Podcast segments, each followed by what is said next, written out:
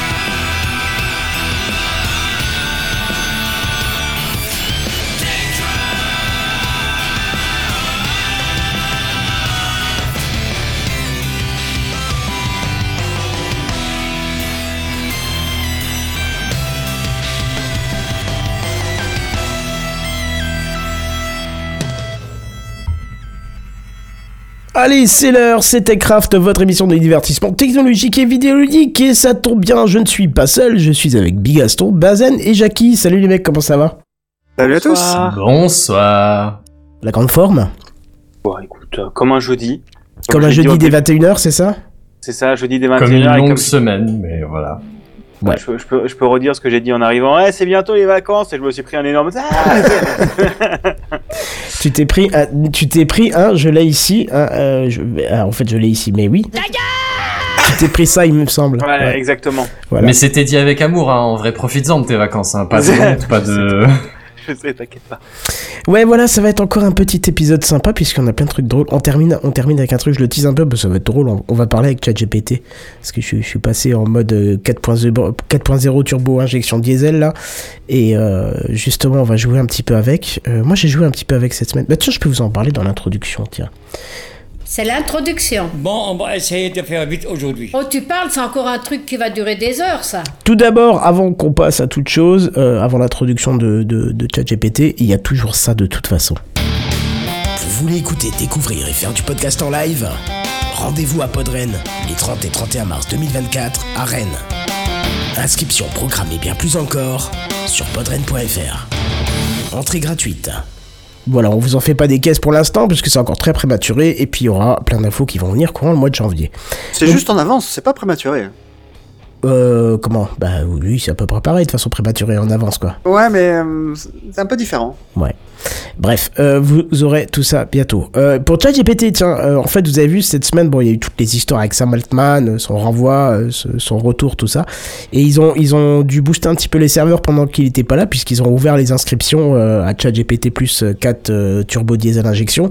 Et moi, j'y suis passé, euh, donc vingt-deux euros quand même par mois. Hein. Mais en même temps, ça fait des, des mois que je réduis tous mes abonnements dans tous les sens, donc je me suis dit, bon, bah, pourquoi pas, je voulais vraiment euh, essayer un petit peu le truc... Euh, Et, euh, le truc un peu plof, plus profondément, et c'est un petit peu du délire. Alors pour la génération d'images, je suis pas si choqué que ça, parce que Bing euh, Bing générateur euh, d'images, là je sais pas quoi, il est déjà basé sur cette techno, euh, c'est ChatGPT derrière, enfin c'est pas ChatGPT pardon, c'est DALL-E trois qui tourne derrière, et c'est, c'est monumental, hein. euh, Euh, c'est tout aussi bien dans ChatGPT, ça a l'avantage d'avoir le contexte, c'est-à-dire que quand on a généré une image, si on, tu, si on lui dit ah, rajoute ci, rajoute ça, fais plus comme ci, plus comme ça, il prend ce qu'on a dit avant en, en compte, alors que dans Bing, pas du tout. Donc ça c'est, ça, c'est déjà une chose. Euh, par contre, j'ai essayé de la petite manipulation de données, analyser des pages, euh, je lui ai dit fais-moi un tableau avec les données que t'as trouvées là-dedans, il m'a fait un tableau, après j'ai dit écoute, j'arrive pas à le coller dans Notion, fais-moi une version pour Notion, il me donne un tableau que je peux coller dans Notion, pourtant c'est exactement le même visuellement, mais il y en a un, il se colle, il fait de la merde, l'autre il se colle, il est parfait. Euh, après je lui ai fait générer pas mal d'images en test, Et à la fin, je lui dis, écoute, j'aimerais bien récupérer toutes les images, fais-moi un zip avec tout dedans. Il m'a dit, aucun problème, pouf, lien d'un zip, j'ai pu tout télécharger. Euh, euh, je lui ai dit, prends-moi ce C S V et fais-moi, je sais plus ce que je lui ai fait faire comme manipulation, et redonne-moi un fichier C S V. Euh, il me l'a fait tout, comme je voulais. Après, j'ai dit, bah écoute, fais-moi plutôt un X L S. Il m'a fait un X L S. Bon, bah voilà, quoi. C'est incroyable euh, la façon dont ça gère euh, euh, ce qu'on lui demande. Euh, et je n'ai plus eu de message comme je l'avais avec trois point cinq. Oui, je te donne la parole dans une seconde. Euh, qui disait... Euh, je ne suis pas en mesure de faire ça parce que ma base de données ne le permet pas ou autre chose. Maintenant, quand tu lui poses des questions, s'il ne sait pas, il va chercher en fait euh, via Bing.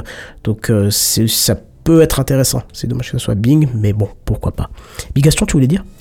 Ouais, moi je voulais rajouter, bon, euh, je suis quelqu'un qui est très, euh, comment dire, très réfractaire à tout ce qui est intelligence artificielle euh, autre. Bon, j'en ai déjà parlé douze fois. Pour moi, l'intelligence artificielle... Euh, euh, Comment dire, l'intelligence artificielle qui aide plus qu'elle ne crée, hein, voilà, c'est plus ce credo-là moi qui m'intéresse, euh, comme chat, euh, pas, GitHub Copilot qui est là plus pour t'aider comme un stagiaire un peu un peu stupide mais qui t'automatise des trucs. Euh, mais du coup, je t'ai, tu m'avais t'avais proposé qu'on te génère des images, donc je t'ai dit, bah si, est-ce que tu peux me générer une image euh, pour un projet sur lequel je suis en train de bosser, je vous en avais parlé dans TechCraft la semaine dernière, je crois, Fun P V, mon jeu de drone là. Ouais, exactement, ouais, très bon jeu. Et euh, je t'avais demandé, moi j'ai été assez bluffé parce que je t'avais demandé un, je t'ai filé un prompt qui était tout pour rave, hein, je crois vraiment une, une ligne en mode fais-moi une couverture pour le jeu là, euh, le titre doit être écrit, euh, c'est un truc avec un drone F P V, euh, avec un fond martien, bah, c'était assez, assez efficace. Ouais, ouais, ouais, carrément, ouais. J'ai été vraiment assez bluffé. Bon, j'avoue que je sais que en, pour un produit que je sortirais, euh, jamais j'utiliserai ça par respect pour, euh, pour mes camarades graphistes, hein, parce qu'au bout d'un moment, euh, si on commence à utiliser que des trucs comme ça, euh, enfin, il y a quand même des métiers qui vont disparaître et à la fin peut-être le mien. Donc euh, j'aimerais bien que le mien ne disparaisse pas. Donc autant aider à ce que les autres disparaissent pas non plus. Mais euh, mais je sais que ça peut faire du très bon placeholder pour certains trucs, euh, puisque euh, exemple dans le jeu vidéo, euh, on il y a beaucoup de beaucoup de voix, enfin doublage et tout. Et pendant le développement de ton jeu, tu mets souvent du text to speech. Donc en gros, tu mets euh, tu mets un truc qui va te lire ton ton texte avec une voix dégueulasse, hein, vraiment celle que genre celle des T E R, quoi, vraiment une voix toute pourrave. Oui, mais juste pour... le temps de développer, quoi. C'est ça, pour que tu aies une idée de la longueur que ça te prend. Euh, là, je me dis qu'à cet endroit-là, l'intelligence artificielle pourrait être utile pour donner un peu plus de coffre, un peu plus de cont- contexte au truc. D'attention, problème... d'attention à la voix en tout cas. Ouais, c'est ça, un peu plus ouais. d'intention. Mmh. Euh, mais attention, le problème, c'est qu'il commence à y avoir des jeux qui sortent où les voix définitives ne sont plus des comédiens de doublage, mais des I A qui restent là. Et, euh, et je bah, ça, ça serait assez... des points en moins sur la note, hein, au final. Bah, non, parce que la plupart des gens n'ont rien à faire. Le problème, c'est que la plupart des gens n'ont rien à faire. Euh, parce que c'est, euh, c'est peut-être pas la pire des, c'est peut-être pas la moins pire des pratiques dans le jeu vidéo, on va dire. Et il y a des trucs bien pires qui passent et que, que les gens gueulent pas. Mais, mais voilà, je trouve que c'est, l'intelligence artificielle commence à être assez bluffante sur plein de points. Et peut aider en termes de prod, mais, pour... comme d'hab pour le créatif. Euh... Enfin, j'ai vu un truc là passer sur Blue Sky aujourd'hui, une campagne Kickstarter avec un jeu qui, je pense, tout a été généré par l'I A. Genre toutes les tous les visuels c'est cent pour cent de la de l'I A, tous les textes c'est cent pour cent de l'I A, tu comprends rien au truc. Ils demandent genre deux cent mille balles, deux cent mille dollars, alors que déjà boucler une campagne à cinquante mille dollars sur Kickstarter c'est déjà pas mal. Et il y a pas un seul des visuels du jeu qui se ressemble. Genre t'as les boîtes du jeu et ensuite tu descends sur une boîte éclatée, c'est plus le même visuel. Genre c'est plus la même boîte, donc tu fais mais mec t'es cramé que c'est de l'I A. Et c'est notre quête quoi, ouais ouais. Ouais vraiment. Mais euh, ça m'étonne que Kickstarter il valide ça, enfin qu'il n'y ait pas un peu de curation avant parce que sinon, enfin ça c'est vraiment un scam cent pour cent et ça va finir sur de l'argent volé et, et un projet qui se finit jamais quoi. Voilà. Bah ouais clairement parce que ça donne pas envie hein, ce que tu décris hein, en tout cas.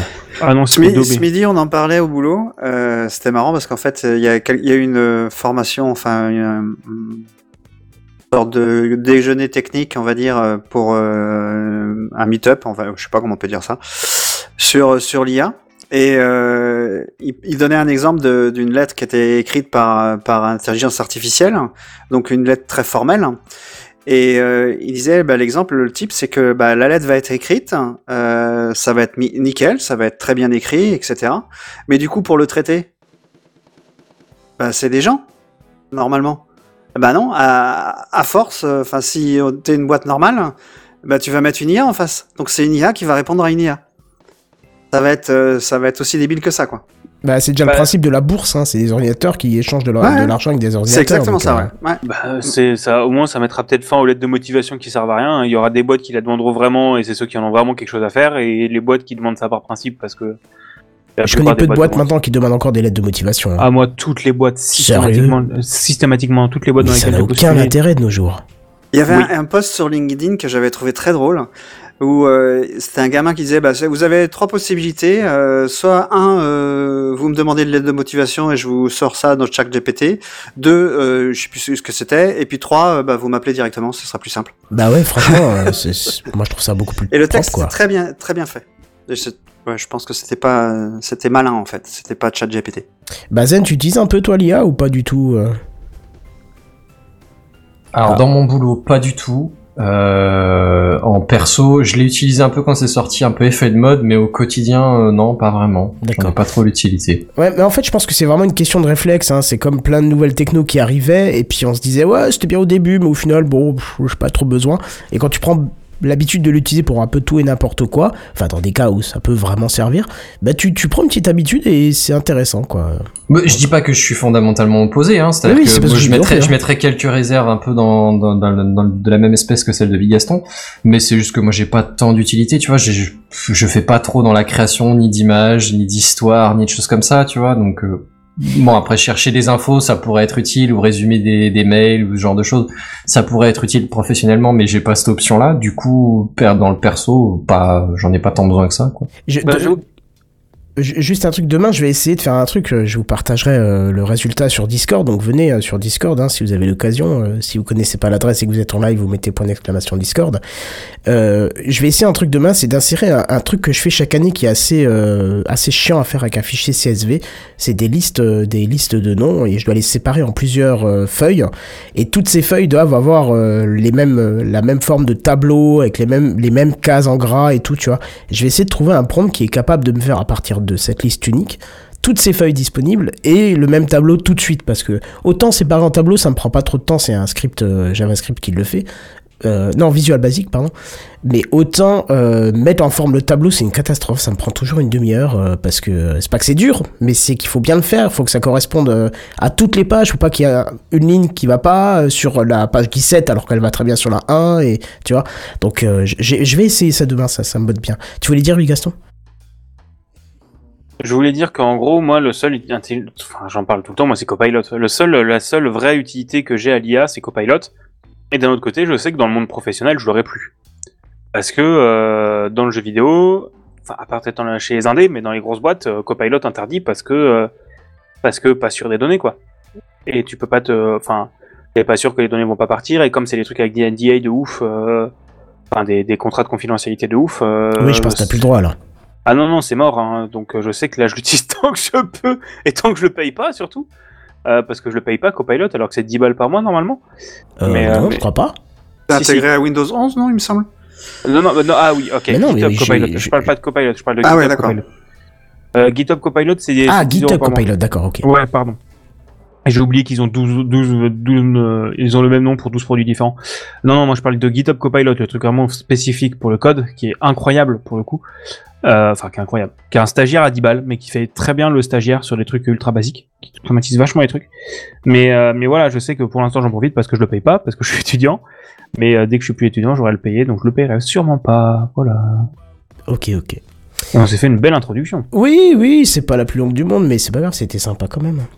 Surtout qu'on va passer sur Jackie. Ah, je suis dégoûté, Jackie. J'ai enregistré ton générique, mais j'ai oublié de le préparer.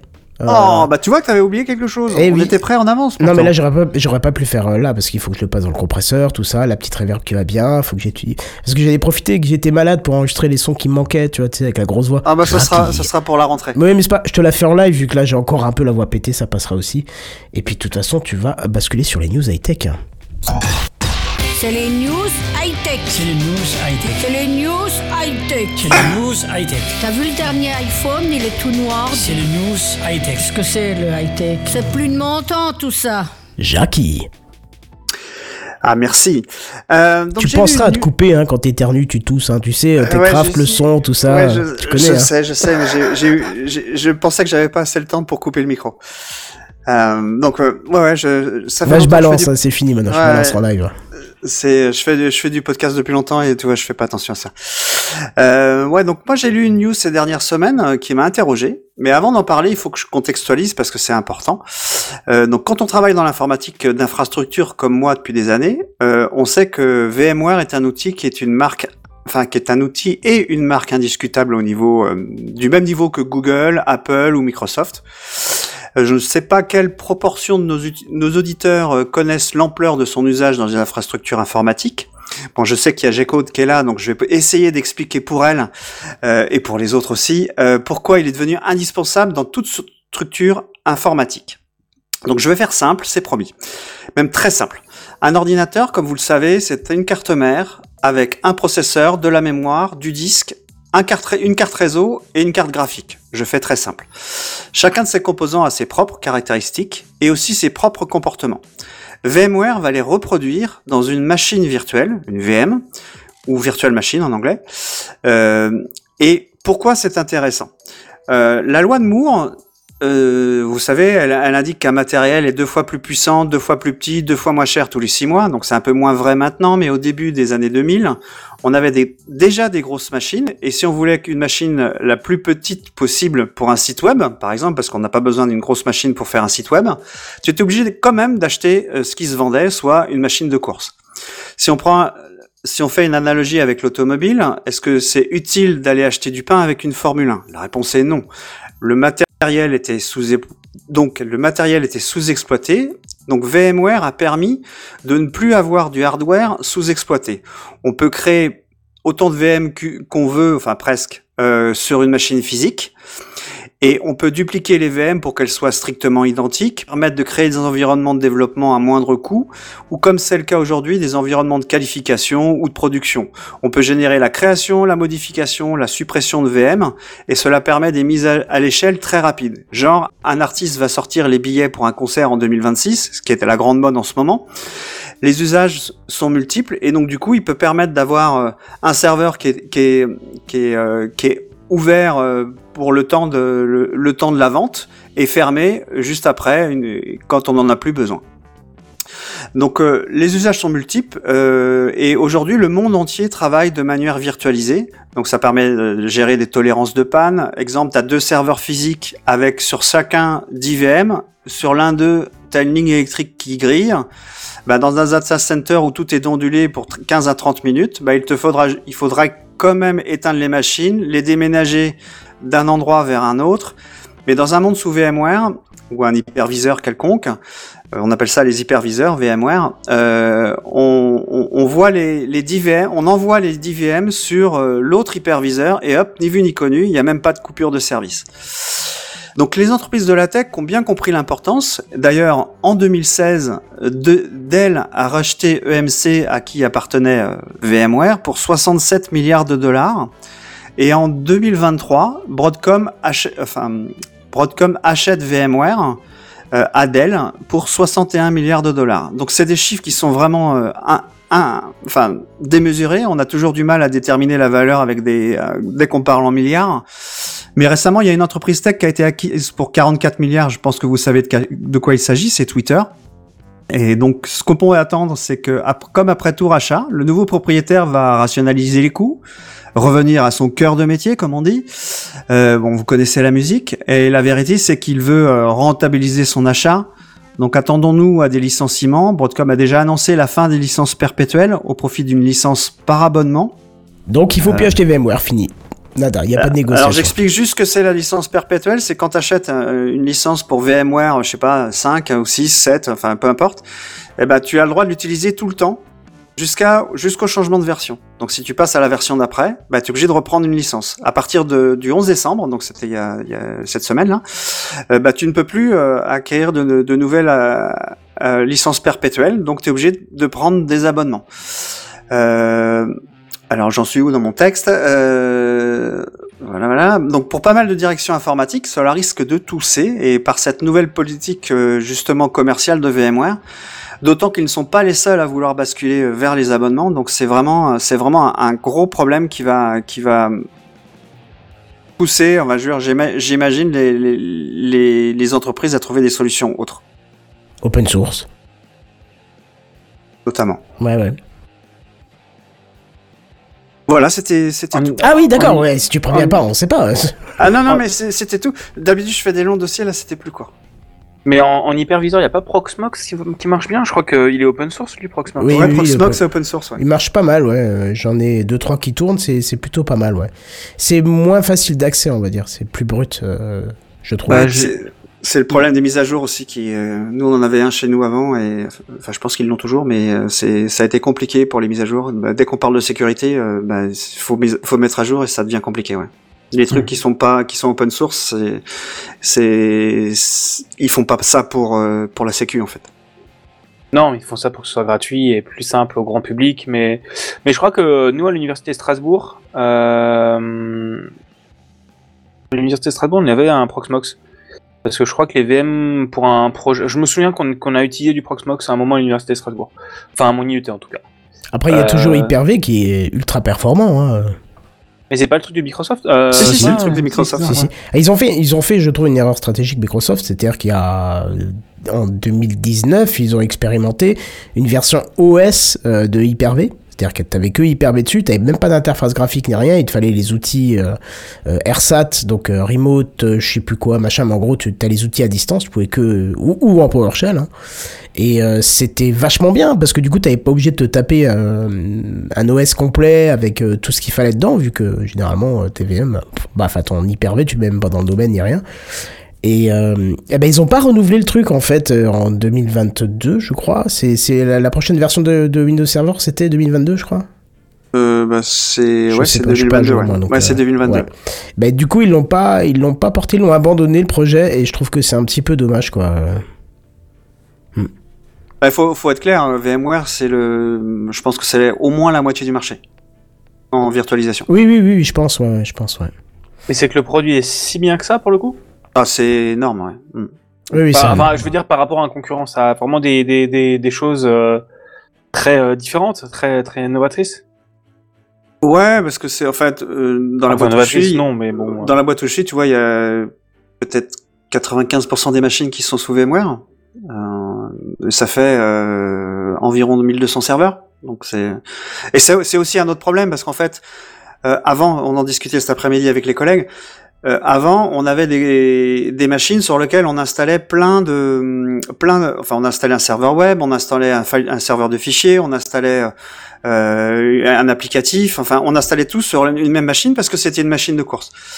VMware est arrivé et là, on a, enfin, il y a eu avant, avant ça, il n'y a pas eu que VMware, mais il y a eu la, les nouvelles méthodes d'architecture, les, les bonnes pratiques d'architecture informatique, où il s'agissait euh, euh, bah, de séparer les, les usages. Donc, tu avais un serveur pour le pour le serveur web, un serveur pour le serveur de fichiers, et donc du coup, bah, les les les, les directeurs informatiques euh, voyaient, bah, ils achetaient des machines de course pour rien en fait.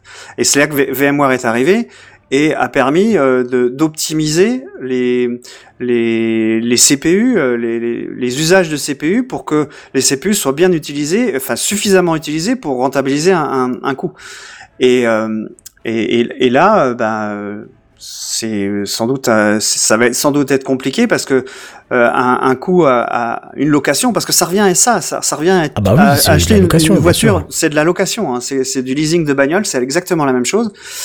Et euh, alors certes t'as le support, t'as mais dans beaucoup d'entreprises tech, euh, c'est difficile d'avoir des gens compétents dans le support. Alors je je connais pas assez VMware pour enfin le support VMware pour savoir comment ça marche parce que Euh, moi, je m'en sers plus aujourd'hui, mais tu vois, par exemple, moi, j'ai une machine à la maison euh, bah, sur lequel je, je je je fais le podcast. Bah, j'ai un j'ai un VirtualBox dessus qui est qui est une, qui était une entreprise open source et qui euh, qui a été rachetée par Oracle. Tu vois, donc bon, ça marche bien aussi. Hein. Tu veux faire des tests, c'est très pratique euh, VMware. Ouais. Bah, c'est pour ça, j'utilisais V M VirtualBox pour euh, tester du Linux, je crois, tester des O S de ouais. Linux ou des trucs comme ça. Oui, c'est bien quand tu veux le tester à partir d'un O S déjà installé, tu vois. Si après tu dois partir de zéro, effectivement, je te conseille Proxmox plutôt que VirtualBox. Hein. Oui, non, de toute façon, je conseillais pas. Je conseille, je, j'ai plus d'utilité d'avoir des trucs comme ça pour l'instant. C'est plus. Euh, enfin, moi, j'ai besoin d'avoir des machines de guerre pour chacun des usages. Enfin, dans, dans mon dans mon taf, euh, à moins d'avoir une salle serveur avec euh, vingt-quatre R T X et de les mettre dans la salle serveur plutôt que les mettre sur les P C des gens. Euh, enfin, ça sert à rien, quoi. On oui, a besoin d'avoir sûr. Des machines de guerre pour le ah, coup. Oui. Mais non, non, mais je vois l'utilité par contre pour du serveur, quoi. Okay, ah bah, je... tous, les, tous les systèmes de cloud euh, fonctionnent avec ça. Euh, même le cloud gaming, hein, c'est. Euh, je, je, je, j'ai pas vu l'architecture de Shadow, mais je, je, j'ai. Si, si, c'est ça. Ils l'ont dit eux-mêmes. Bah, c'est forcément du VMware, mais ils avaient des cartes graphiques dédiées. Alors, euh, je sais pas si c'est du VMware, mais en tout cas, c'est de la virtualisation de machine. C'était une virtualisation. Quand tu allumes, avec... t'allumes une machine virtuelle, quoi. Ouais, mais je pense que t'avais une carte graphique dédiée. Oui, oui, bien sûr, bien sûr. Ouais, je, donc. Je euh... crois, ouais. Je crois. Mais bon, après, c'est pour de la les... virtualisation. Ouais. Yes, yes. Donc voilà, c'était pour en parler, parce que c'est... quand j'ai vu la news, j'ai dit, ah bah, ça va quand même changer des choses, quand même, parce que c'est vraiment un. Ça a vraiment été quelque chose d'énorme dans le monde de l'infra et ça, ça nous dure depuis vingt ans. Euh, donc euh, ouais, ça risque de. Bah les conteneurs sont arrivés après. Hein. Enfin je veux dire c'est euh, les conteneurs que tu, tu parles beaucoup du self-hosted euh, et tu vas en parler un petit peu après. Euh, mais et c'est c'est aussi ça. Hein. C'est, c'est oui, de la virtualisation. Un autre étage, ouais. Mmh. Mmh. Un autre étage. Ouais. Mais sauf que là je pense qu'il se tire un peu une balle dans le pied de passer l'abonnement quoi. Euh, je, je... Enfin moi. Pour ma part, perso, le coût des licences tout le temps, euh, chaque année, ça me gave. Euh, j'essaie de, de plus en plus d'aller vers des choses qui ne nécessitent pas de payer chaque année. J'aime bien qu'on paye à l'achat du matériel, mais après, il faut peut-être arrêter. Ouais, moi, ça me choque pas non plus, ça. Ouais, ouais, moi, ça, moi, ça à l'achat, choque. C'est bien. Mais euh... Oui, oui, à l'achat, bien sûr, euh, bah, évidemment. Mais euh, que tu payes des licences à l'achat, je veux bien. Mais tous les ans, repayer des licences d'accès, non, non, non ça, ça va trop loin. Ça s'appelle du hold-up euh, légal. Donc, euh, donc, moi, de plus en plus, j'essaie de, de, de, de passer vers des solutions qui ne demandent plus des licences, perp- enfin pas justement perpétuelles, mais à, à abonnement, non, c'est, non, non, non, c'est. c'est et là, on, on y va, on y va tous là, hein. on y va tous. Oui, euh, oui, Microsoft oui. a commencé, euh, a commencé, euh, enfin il y en a d'autres qui ont commencé avant, mais massivement Microsoft l'a fait avec Office trois cent soixante-cinq. Euh, c'est pas la même chose parce que t'as constat. Ah, si. Wow. Ah ouais, bah non. Oui, bah oui, si, oui. C'est la même chose. Hein, c'est... Bah, ah. Sauf que, sauf que trois cent soixante-cinq c'est hébergé chez eux, tu vois, euh, donc. Euh... Ouais, mais ça change pas grand chose sur le fond. Bah, ça leur coûte rien, l'infra. Non, mais c'est pas le problème de coûter ou pas, c'est qu'ils te fournissent quand même le service constamment, non, quoi. Ce que je veux, ce que je veux dire, c'est que euh, Microsoft, gros acteur, euh, a, a tenté le coup et, a, et les autres euh, acteurs du, du, du monde de la tech ont vu que ça a marché. Donc, on dit, bah, on y va aussi, hein. Ouais, ouais, ouais. Ben, je pense qu'il y aura, tu sais, c'est un peu euh, comme chaque, chaque euh, décennie, il y a des, des bulles qui éclatent, et je pense que la bulle de l'abonnement va finir par éclater euh, au bout d'un moment. Ce qui s'y passe, ah, tout, je c'est... pense qu'ils sont, ils sont bien ferrés là. Ouais, je pense mais... que ça va être compliqué dans, le... enfin, quand t'as, quand je te dis, quand t'as mille deux cents serveurs sous VMware, euh, c'est difficile de se dire, on va passer sur autre chose. Parce ouais, que mais ça, bon, c'est industrialisé, hein. Donc ça veut dire que tous les scripts, tous les, tout, euh, tout ce qui fait que l'infrastructure fonctionne. Euh, elle est, elle est dédiée à ça. Donc c'est un gros changement de dire euh, on, on, on arrête VMware, on passe sur autre chose ou sur bah Proxmox. Ça, ou... ça sera un coût d'avertissement, d'avertissement, un coût d'amortissement à calculer, c'est tout. Hein, mais mais je pense que si si si beaucoup de grosses boîtes font ça, ça va ça va mettre un coup de pied dans dans la fourmilière quoi. Enfin bref. Euh, encore des choses à dire là-dessus ou pas? Ah non, Broadcom c'est un acteur majeur, c'est une boîte américaine qui fait du principalement, enfin moi j'ai vu principalement du réseau, euh, des, process, euh, des, des, des C P U je crois, il, il me semble aussi, et puis euh, euh, du stockage un peu, voilà. Ok. Grosse boîte aussi. Ouais. Ben écoute, on verra bien, tu nous tiendras au courant si t'as encore des news hein. Ah bah, je, je, je, je suis pas là tout le temps, donc vous, vous me piquez les news avant. Ah bah si, si tu l'as, et bah, tu, tu, tu viendras la faire exprès pour ça. Ok. Bazen, euh, ça, t'es prêt? Il y a moyen ou... Ouais, ouais, c'est parti. Ah bah écoute, c'est parti pour toi. Bazen. Pour changer des habitudes, ce soir, je vous propose un petit bouquet de news. Hein. On va faire un tour rapide. C'est presque des news en bref à ce niveau-là, honnêtement. Hein. Mais du coup, j'en ai mis quelques-unes, histoire d'être sûr qu'on, qu'on ait un peu de matière quand même. Euh, et bien, on commence tout de suite. On commence tout de suite. Je vais vous parler de Twitch. Euh, Twitch va changer un peu ses règles, euh, et pas de mauvais jeu de mots, mais concernant la sexualité et la nudité. Alors, je t'ai entendu tousser au fond. Euh, qu'est-ce qui va se passer exactement? En gros, euh, le, ça va être un peu moins puritanisme à l'américaine. Twitch va laisser un peu plus de marge de manœuvre. Euh, Ah bah c'est déjà Alors, bien souple pourtant. Hein. Oui, c'est ce que j'allais dire, hein, parce que la page d'accueil, bah, euh, a priori, tu vois des nombrils en... par le haut. Hein. Alors a priori c'est c'est des trucs qui étaient pas tout à fait réglementaires et qui maintenant le deviendraient. Euh, alors il y a toujours une, une limite qui est le pas de d'actes sexuels ou de masturbation, de choses comme ça. En théorie, hein, je parle bien des règles officielles. Euh, mais pour le reste, euh, c'est-à-dire tout ce qui est affichage euh, neutre, on va dire entre guillemets. Euh, ça, ça passerait autorisé. Alors bon, c'est, c'est sous réserve que ce soit euh, mentionné, tu sais, dans les tags, dans, dans les types de, de, de contenus qui, qui sont affichés. Mais en soi, ce serait plus tout à fait interdit. Euh, qu'est-ce qu'on a de, de, de petits, de petits, de petits twists quand même, c'est que du coup, ces, ces, ces tags. Euh, alors ça, ça concerne évidemment tout ce qui est euh, du coup sexuel, caractère sexuel, que ce soit affichage, danse à caractère euh, érotique, ce genre de choses.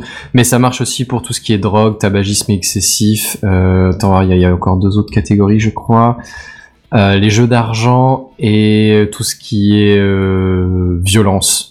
Euh, graphique représenté, euh, de, ben, tous ces tous ces tags là du coup ne seront plus mis en avant du tout sur les, les, les bah, sur la page d'accueil de Twitch, sur les suggestions, euh, c'est à gauche la colonne je crois de suggestions, enfin voilà, euh, en gros ce sera plus du tout mis en avant, mais du coup pour autant ce sera pas interdit à proprement parler. Donc ouais, bon, en gros ils vont commencer à faire du Fortnite pendant, au début du live pour attirer du monde et puis après ça va muter en, en, en, en Fortnite. euh, je sais pas mais... ouais. Je sais pas exactement comment ça va évoluer, mais pour le coup effectivement ils assouplissent un peu les, les possibilités, euh, sous réserve mais, mais du coup de, de, de les désigner comme tels quand même, hein. A priori t'as le droit à un peu plus de contenu, euh, genre tu peux avoir ouais, des, des torse nu, ce genre de choses. Mais il faut le, le mentionner dans... Enfin, typer le, le tag euh, mmh. comme il faut, quoi. Bon, voilà, ça c'est pour info. C'est les news en bref. Merci. Euh, on change complètement de sujet, rien à voir, mais Google Maps va un peu changer sa, sa gestion de, de votre vie privée. À savoir que ils vont stocker principalement les données de Google Maps en local, sur votre téléphone. Je, je parle, ouais, enfin, je, je, je, je peux pas préciser, mais je parle de la version euh, mobile. Ils vont, ils vont stocker les données de localisation, notamment le, l'historique de localisation, euh, en local par défaut, au lieu de le mettre dans les clouds de Google par défaut. Tu fais bien de préciser parce que l'autre fois j'ai essayé Google Maps classique en voiture et le, au bout d'un moment le câble était plus assez long sur mon P C, donc euh, voilà. Tout ça pour ça. Est-ce que tu, est-ce que tu as les ça. corbeaux, s'il te plaît? J'ai les corbeaux, y a pas de souci. Merci. Ils ont changé aussi le Maps, ils ont changé les fonds de, les fonds de cartes, euh, il n'y a pas très longtemps je pense aussi. Ah ouais, j'ai pas ouais. vu passer, c'est-à-dire ils ont changé quoi? Ah bah je trouve que les fonds de cartes sont différents, les couleurs sont pas les mêmes, euh, les, la police okay. j'ai l'impression aussi, euh, voilà. Ouais c'est ouais, ch- le, le style alors, a changé, c'est plus police, la même palette. Ils ont même changé des trucs dans tous les environnements, euh, dans tous les produits Google j'ai l'impression. Là, là même là juste le drive euh, Google là, tout à l'heure pour créer le... le... Le, le, le document de support, j'ai, j'ai l'impression que la police avait changé aussi. Ouais, ouais, il y a toutes les interfaces enfin, voilà. qui sont en train de changer. Ouais. Euh, pour revenir à Google Maps, du coup, ils ont aussi une suppression, une conservation d'historique de, de tes positions, du coup, qui va être réduite de dix-huit mois, ça descend à trois, un truc comme ça, avec à terme la possibilité de les effacer dans Google Maps euh, en, à la volée. Euh, et il y a deux, trois autres détails, mais en gros, c'est, c'est un peu ça l'idée. Donc, une amélioration de la vie privée pour les utilisateurs de Google Maps, ou un léger meilleur contrôle de vos données euh, de votre part. Redscape, il va être content. On peut l'espérer, ouais. C'est les news en bref.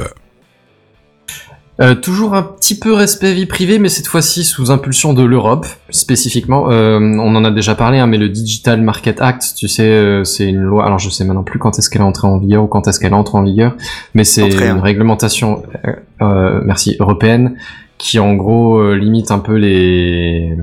les positions d'abus de pouvoir, euh, de... les positions de monopole, et les positions dominantes euh, des, des GAFAM. Enfin, c'est spécifiquement les GAFAM qui sont visés. Euh, et du coup, en réponse à ça, j'ai deux petites news. Euh, Microsoft a annoncé des changements. Et accrochez-vous bien à vos sièges parce que c'est pas les moindres. Figurez-vous que sur Microsoft, alors je, c'est Microsoft onze qui est visé, mais je sais pas du coup Windows si ça concerne onze, Microsoft, euh, Windows onze, pardon, merci, qui est visé, mais je sais pas si les autres versions de Microsoft, euh, de l'O S Microsoft sont concernées. vous allez pouvoir désinstaller Microsoft Edge. Je parle pas de ne pas le passer en navigateur par défaut, hein. Carrément le désinstaller. Ah, bien. Ouais, euh, ça, c'est, c'est le, c'est disons le, le sommet de l'iceberg. Hein. Il y a, il y a d'autres trucs comme par exemple le, tu sais, la recherche via Bing euh, automatique là. Ah oui, dans le menu démarrer là, s'il vous plaît. Ouais. Tu peux désinstaller. Euh, pareil, les applications de base de Windows, Cortana, Caméra, euh, je crois que Photo aussi. Euh, tu pourras les désinstaller complètement. Moi, euh, je en je... gros. Vas-y. Moi, je me pose une question. Du coup, si tu peux désinstaller Edge, est-ce que tu peux désinstaller ton unique navigateur? J'imagine que, que oui. Faudra que tu installes un autre navigateur avant. Non, mais la question c'est est-ce que tu peux te rester coincé ? Parce que au moins avec le fait de bloquer la possibilité de désinstaller Edge, au moins tu étais sûr et certain que la personne avait un navigateur. Mais si maintenant tu as des t'as des t'as des gens qui désinstallent Edge avant d'installer autre chose, bah qu'est-ce que tu fais ? T'es bon pour réinstaller un Windows quoi. Non non, alors déjà ah, non, sta- non, non, alors, non, s'il te plaît quand même quoi. C'est-à-dire qu'il y a vingt ans tu pouvais t'en sortir autrement, tu peux le faire maintenant. Hein. Non non, une mais clé U S B, c'est réglé. Non non non, non rassurez-vous, il y aura à mon avis une autre solution parce que déjà Edge ne se désinstallera pas complètement puisque le moteur euh, Chromium qui est derrière fait partie intégrante du système, il y a pas mal de de de bouts oui, du système qui est intégré dessus donc ils, ils pourront pas l'enlever complètement, il y aura toujours un bout qui restera. Ah, et je, je pense suis... qu'il y a moyen de De toujours de le réinstaller par le store Windows ou quelque chose comme ça peut-être. Ah ben bah, moi je suis sûr et bah avec le store Windows doit sûrement ouais, utiliser Edge en fond pour tourner ouais, tu vois. Mais je suis sûr et certain qu'il y aura toujours un lien quelque part dans le système qui pourra où tu pourras cliquer dessus et qui dira réinstalle-moi Edge, c'est sûr et certain tu vois. Oui bah je pense qu'il y a pas des moyens. Ouais. Ah oui, c'est logique, parce que, ok, c'est une chose d'enlever le navigateur, et je suis totalement d'accord avec cette possibilité, mais s'enlever Internet, entre guillemets, de, de l'ordinateur, c'est catastrophique pour le grand public qui risque de faire l'erreur très facilement, tu vois. Et bah, s'il faut réinstaller le système, ça. T'imagines ? Bah, c'était exactement pour ça que je demandais ça. Ouais, ouais, tu fais bien de demander, c'est une très très bonne question. C'est, c'était déjà quelque chose qu'ils avaient fait pour Windows euh, X P, non ? Ou c'était pas X P ? Bah, à l'époque, c'était Internet Explorer, oui. Et effectivement, ouais, c'est un combat de longue haleine de, de l'Europe contre, contre ouais, Microsoft. Ouais, et ils ouais. avaient eu une amende, et parce qu'ils avaient une amende, il y avait une version... Euh, c'était Win... Alors, c'était... Euh, alors, il y avait la P pour la Pro, mais il y avait la E, justement, pour Européens, ouais. Je me souviens de ça. Alors ça, maintenant, je me souviens plus, mais je te crois sur parole. Euh, ouais, dans, le, dans les détails encore, euh, il y aurait le remplacement par exemple de Bing pour le, justement pour les recherches euh, dans le contexte là que, que t'as sur le système par par exemple un autre moteur de recherche comme Google ou autre. DuckDuckGo. Euh, j'ai, j'ai pas vérifié la liste de tous les compatibles. J'allais dire, je sais pas s'il y a Quant ou DuckDuckGo. Non, non mais c'est comme c'est, euh, c'est certifié euh, TechCraft, autant le dire quoi. Ah c'est approuvé TechCraft, je peux te le dire. Ah oui, c'est marche. Encore mieux. TechCraft approved, ouais ça marche. Euh, ouais bon pour l'instant on est encore sur une euh, ces, ces, ces fonctionnalités sont pas encore accessibles, elles sont sur les tu sais les releases de preview, je sais plus comment ça s'appelle euh, Insider, mais mais a priori c'est amené à être euh, déployé prochainement. Tiens, mi- micro aparté parce que tu parles de Windows, euh, j'ai Vas-y. envoyé une petite photo à Bigaston cet après-midi parce que j'ai vu là, j'ai déjà oublié le nom, la console euh, Asus Rog Asus Rog voilà qui était exposée euh, Euh, au magasin là où je suis allé euh, faire des emplettes pour Noël, et elle était éteinte donc j'ai appuyé sur le bouton power, elle s'est allumée, il y a Windows qui s'est affiché, j'ai appuyé sur le menu démarrer, elle s'est frisée. Alors je voulais prendre une petite photo pour troller euh, sur le Discord, et au moment où je voulais prendre la photo, il y a un vendeur qui est arrivé qui dit non non non non, elle a des problèmes, elle a des problèmes, elle a des problèmes, prenez pas en photo. J'ai dit ok d'accord d'accord. Et voilà, c'était ça. Ah. Ce truc. Il y a un écran bah, bleu euh... sur Linux maintenant aussi, j'ai vu ça. Ah bon. Oh. Si, c'est sorti cette semaine. Ah. C'est pour, pour la nostalgie. Oui, Bigaston, tu voulais rajouter quelque chose là-dessus ? Ouais, je voulais rajouter sur la Asus Rog Ally, du coup, euh, c'est le, le Steam Deck version Asus. Alors, ça a l'air d'être bien, ça coûte trois cents balles plus cher qu'un, qu'un, qu'un Steam Deck. Ouais, six cents et quelques, putain, ça... Pour stockage équivalent, euh, c'est pas forcément plus puissant à l'intérieur, parce qu'au moins Steam, ils sont allés voir directement Qualcomm, je crois, non, Nvidia, pour avoir directement des G P U, euh, ou peut-être A M D, je sais plus, bref, en gros, ils sont allés voir des gens pour avoir des G P U spécifiques pour eux, alors que je crois que Rogue, ce, Rog Ally, se, se, un peu plus sur les trucs plus génériques, et surtout, là où Steam, ils maîtrisent totalement l'O S, avec un, un Steam, un SteamOS qui est fait aux petits oignons pour la machine, euh, là, ça reste un Windows un peu, bar, un peu feu, feuillu, donc ça tourne quand même moins bien. Tu peux faire tourner tes jeux Game Pass, mais ils tourneront moins bien. Voilà. D'accord. Ah vas-y, euh, Jackie continue. Euh, Jackie Bazen, pardon. Eh ben, on peut passer à la news suivante. C'est les news en bref. On va reparler du Game Pass tout à l'heure d'ailleurs, mais c'est pas tout à fait euh, l'ordre de, la suivante dans l'ordre, parce que j'en avais une autre encore, toujours sur un peu euh, dans la lignée de, de, de la, la, du règlement européen contre les GAFAM, Apple va aussi faire un petit geste euh, pour tous ceux qui utilisent Apple parmi nous. Il euh, y a a priori pour l'instant que Apple Pay qui marche sur le sur iOS. Oui, oui, bien sûr. Ouais. Et ben, figurez-vous que ça va changer. Ils ouvrent à la concurrence, a priori, dans, dans le store, vous pouvez récupérer d'autres, d'autres applications qui permettent de payer en N F C. Génial, ah, cool, ils vont là. Prendre trente pour cent là-dessus aussi, ou alors ? Alors là, par contre, j'ai aucune idée de comment ça s'accorde derrière. Aucune trente pour cent sur le sac paiement, ça va être sympa, ouais. mais, mais le fait est qu'a priori, il y aura d'autres applications qui pourront te permettre de, de renseigner tes cartes bancaires et du coup de payer via, via N F C sur le téléphone. Au bah, téléphone, j'im... montre, je... voilà. Bah, j'imagine que c'est le D M A qui, euh, qui les ouais. force à faire ça. Hein. C'est clairement ça.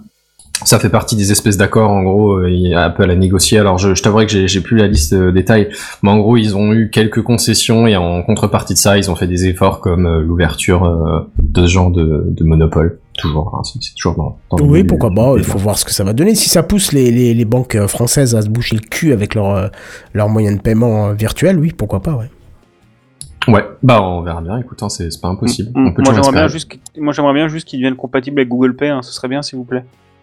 J'en, j'en ai marre d'avoir de, besoin d'installer des applis spécifiques. Au moment maintenant, j'ai plus Easily à la. Pas Easily, à Paylib là, qui marchait pas bien, maintenant j'ai Credit Play. S'il vous plaît, c'est compatible Google Pay, s'il vous plaît. C'est vrai qu'ils le sont pas du tout, ma soeur a le même problème que toi, elle peste comme pas possible quoi, mais bon. C'est les news en bref. On va changer de continent. Plutôt que de parler de l'Europe, on va parler un peu des États-Unis euh, et de Tesla. Euh, la... Attends, tu fais pas celle sur le... sur le sur le vol ? Tu la sautes ?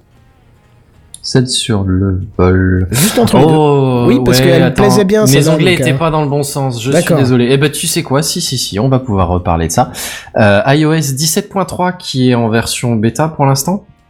La, la, nou, la prochaine version d'iOS donc, et ben figurez-vous qu'Apple prévoit d'ajouter une fonctionnalité. T'en as déjà entendu parler, Canton, du coup tu peux tu pourras nous en dire un peu plus peut-être. Alors en mais fait en j'ai gros, vu la news c'est... mais du coup comme j'ai vu que tu la faisais j'ai pas du tout lu les détails. Ok d'accord. bah oui, bah oui forcément. Ouais. Alors ben bon, je, je, je serais venu dessus au bout d'un moment, hein, c'est juste que j'ai, j'ai balancé mes onglets un peu en vrac et ils étaient plus dans leur. D'accord d'accord donc j'interviendrai plus si tu inverses. Non, non, mais y a pas de souci, y a pas de souci. C'est vrai que du coup, c'était, on, on reste, on reste sur Apple, c'était euh, constant. Donc, le vol d'iPhone, euh, c'est pas bien.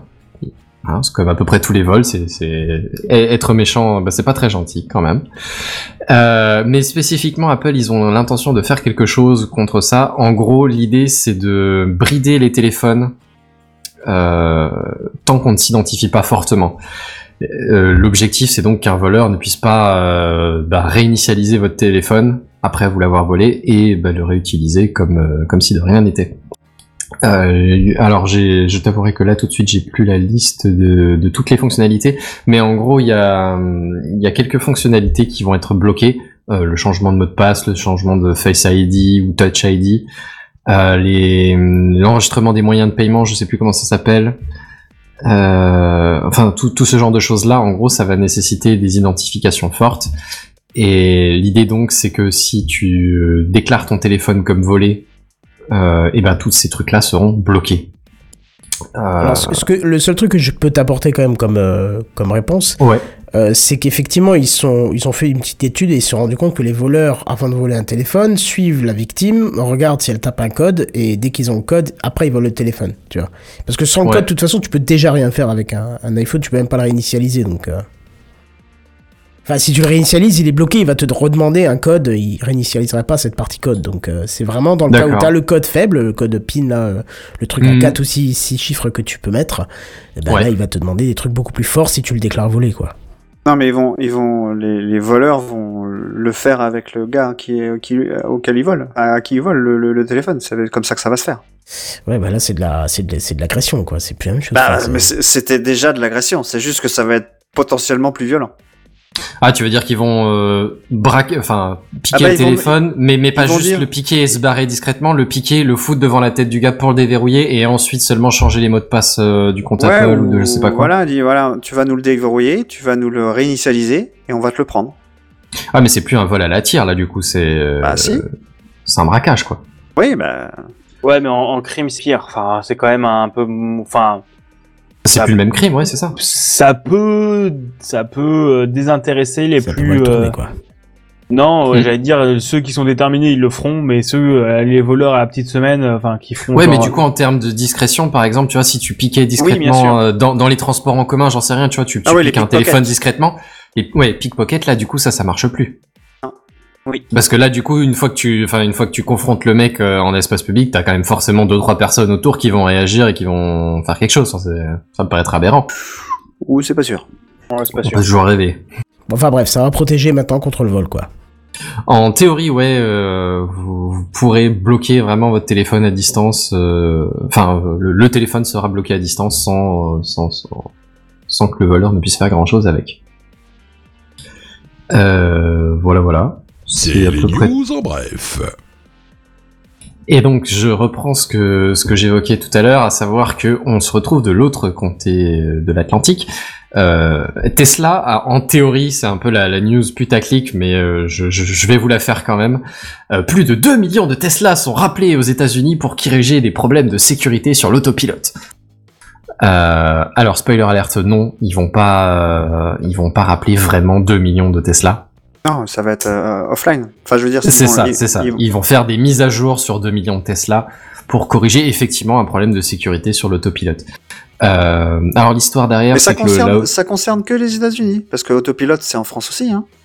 Oui. Euh, alors je crois pas, pas qu'en d'utiliser. France il y ait autant d'autopilotes qu'aux États-Unis. Hein. Aux États-Unis, ouais, ils ont droit à plus de, d'autonomie ouais. de la part de, de la voiture. Non, mais c'est, c'est juste que en France, tu ne peux pas rouler euh, en autopilote. C'est, c'est, c'est pas autorisé parce que ne serait-ce que pour des histoires d'assurance, aujourd'hui, on ne sait pas s'il y a un accident avec une Tesla sur autopilote et un utilisateur euh, normal, bah, qui a tort. Oui, bah du coup la question se pose pas. Si l'autopilote n'est pas activé, il n'y a pas de problème d'autopilote. Il est activable. Tu, tu peux le faire. Ouais, bah alors là, t'es déjà dans l'illégalité, c'est, ah ouais, c'est, toi que, c'est, c'est déjà toi qui a déconné, donc c'est, c'est pas le sujet, parce qu'aux États-Unis ils ont le droit de, d'activer l'autopilote, dans certaines circonstances, mais... Oui, je, je sais, mais c'est comme en France, on peut... Je, je, je juste te fais un petit aparté sur ta news, hein, je vais pas... Vas-y, vas-y, vas-y, ouais, c'est ça, plaisir. Euh, en, en France, tu peux, tu peux acheter euh, des, euh, des kits pour, euh, on appelle ça pucer ta voiture, on a le droit, de, on a le droit d'en acheter, on a juste ouais. pas le droit de rouler avec. Mais c'est ah, c'est comme les, c'est comme les, merde, comment ça s'appelle, les émetteurs euh, transmetteurs radio, F M, ouais. Ouais. Les transmetteurs F M, ouais, c'est ça. Tu, tu peux acheter des, des, des, des petits trucs que tu branches sur l'allume-cigare, par exemple, de ta voiture, hein, dans, dans le cadre des Exactement. voitures, euh, que tu branches, après, tu, tu fous ton téléphone en jack ou, mmh. ou en Bluetooth ou tu mets une clé U S B dessus et ça t'émet une mini station de radio que, du coup, tu peux capter avec le, l'autoradio de ta voiture euh, classique. Ouais. Bah ça, c'est la même idée. C'est, il Exactement me semble, sauf erreur de ma part, que c'est, c'est autorisé d'en acheter, mais pas de l'utiliser. Enfin bref, là du coup c'est, c'est pas tout à fait le même sujet, hein, parce qu'il s'agit bien de, aux États-Unis, on a le droit d'utiliser le, le, l'autopilote dans certaines circonstances, mais là, alors merde, j'ai, j'ai plus. Certains euh, États aussi, je pense. Possible. C'est pas tout. Alors la Californie, c'est sûr. Tu peux l'utiliser. On va peut-être euh... pas faire le listing des cinquante. Hein. Non non non. Mais, je... Pas sûr que ce soit tous les États-Unis. Possible que ce soit pas tous les, euh, les États-Unis. En l'occurrence, c'est quand même le, le, le, au niveau fédéral que ça se gère. C'est-à-dire que c'est la National Highway Traffic Safety Administration, l'administration fédérale de la sécurité routière, hein, aux, aux États-Unis, qui en gros a émis un avis en mode euh, au bout d'une enquête de deux ans, on a vu que le, l'autopilote de Tesla ne réagissait pas correctement dans tel et tel type de situation. Et l'idée, c'est qu'officiellement, il faudrait rappeler les véhicules. Bon, pour le coup, les Tesla sont capables de se mettre à jour euh, à distance. Et a priori, si une mise à jour de l'autopilote peut corriger le problème. Ils sont mis d'accord avec la, la N H T S A. Euh, ils, ils ont effectivement un accord pour régler ça par mise à jour. Donc, le titre putassier, c'est « On va rappeler deux millions de véhicules ». La vérité, c'est « deux millions de véhicules vont avoir une mise à jour ».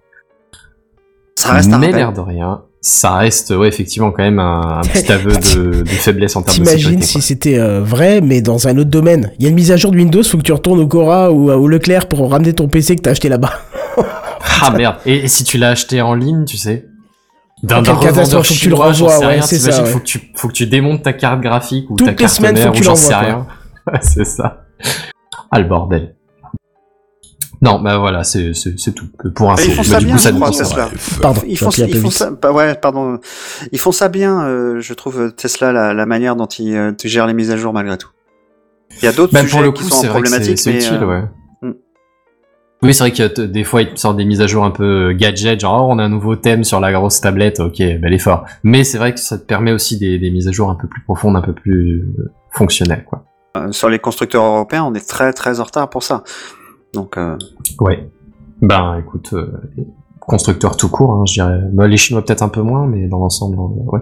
À part Tesla, je veux dire, même les autres constructeurs américains, tu vois, c'est pareil. Enfin, voilà, euh, est-ce que je pourrais avoir une petite virgule sonore si vous voulez? C'est les news en bref. Je vous avais dit qu'on allait reparler du Xbox euh, Game Pass. Eh ben, on y est. Figurez-vous que Microsoft va s'associer avec Meta, hein, la, la maison mère de Facebook, pour vous mettre à disposition le Game Pass euh, sur les casques V R. Les, les Meta Quest deux, trois, Pro, enfin, euh, oui, si, je crois que c'est, c'est que c'est que ces trois-là. Le, le deux, trois Pro, le premier est plus concerné, et euh, je sais plus comment il s'appelle l'autre, euh, non plus.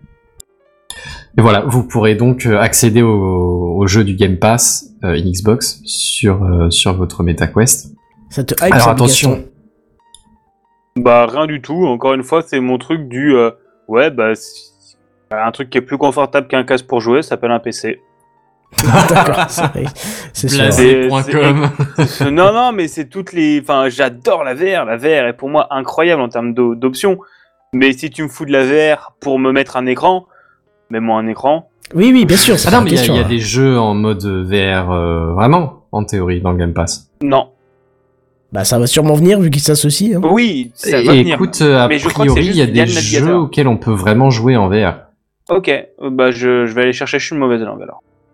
Euh, non, mais je, ou alors je, je, enfin, je me fie juste aux news que j'ai lues, hein, je t'avouerai, je, je, je suis pas allé vérifier. D'une, parce bah. que j'ai pas le pass, de deux, parce que j'ai pas de MetaQuest. Euh, alors je précise quand même qu'il faut passer par la version Ultimate à quinze euros par mois, euh, pour pouvoir y accéder à ces jeux en V R. Et pour l'instant, il y en a pas, ils y sont pas tous, hein, euh, c'est, c'est au fur et à mesure, ils vont continuer à déployer et développer. J'imagine que c'est suite à l'accord, évidemment. Bah, moi je, je confirme que c'est du coup bel et bien juste un écran devant ta gueule. Hein. C'est, euh... enfin, regarde, il n'y a pas de jeu V R dans le Game Pass, hein. Ça aurait été annoncé, il n'y a pas de jeu V R dans le Game Pass parce que les jeux Game Pass sortent aussi sur console. Et euh, surtout ouais. do- doivent passer par le. Euh... La plupart du temps, les jeux Game Pass sont installés via en gros un subdérivé du Microsoft Store qui n'inclut pas Steam V R ou Oculus V R. Donc euh, c'est compliqué et en plus ça tourne dans... disponible dans le cloud, donc en gros je pense que ça tourne via le navigateur ou une version. Ouais, je confirme que c'est, c'est, du, c'est du streaming, ouais. Et, euh, et je pense, je suis presque sûr que t'as pas de, de, de, jeu, de jeu V R comme ça. Euh, mais c'est cool, hein, mais, mais je crois que c'est juste afficher un écran devant ta tête, pour l'instant. Ouais, euh, ah bah, c'est est, pas ce que est... j'avais compris, moi, du coup, mais autant pour moi, merci de m'avoir corrigé. On, on bah, est quatre je... ce soir, mais euh, combien sont malades en V R euh, de nous quatre, là ?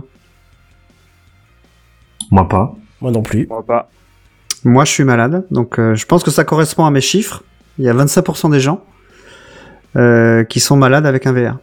Après, pour, pour le coup, pour avoir bossé sur de la V R pendant quatre mois, ça dépend aussi beaucoup du type de jeu que tu fais.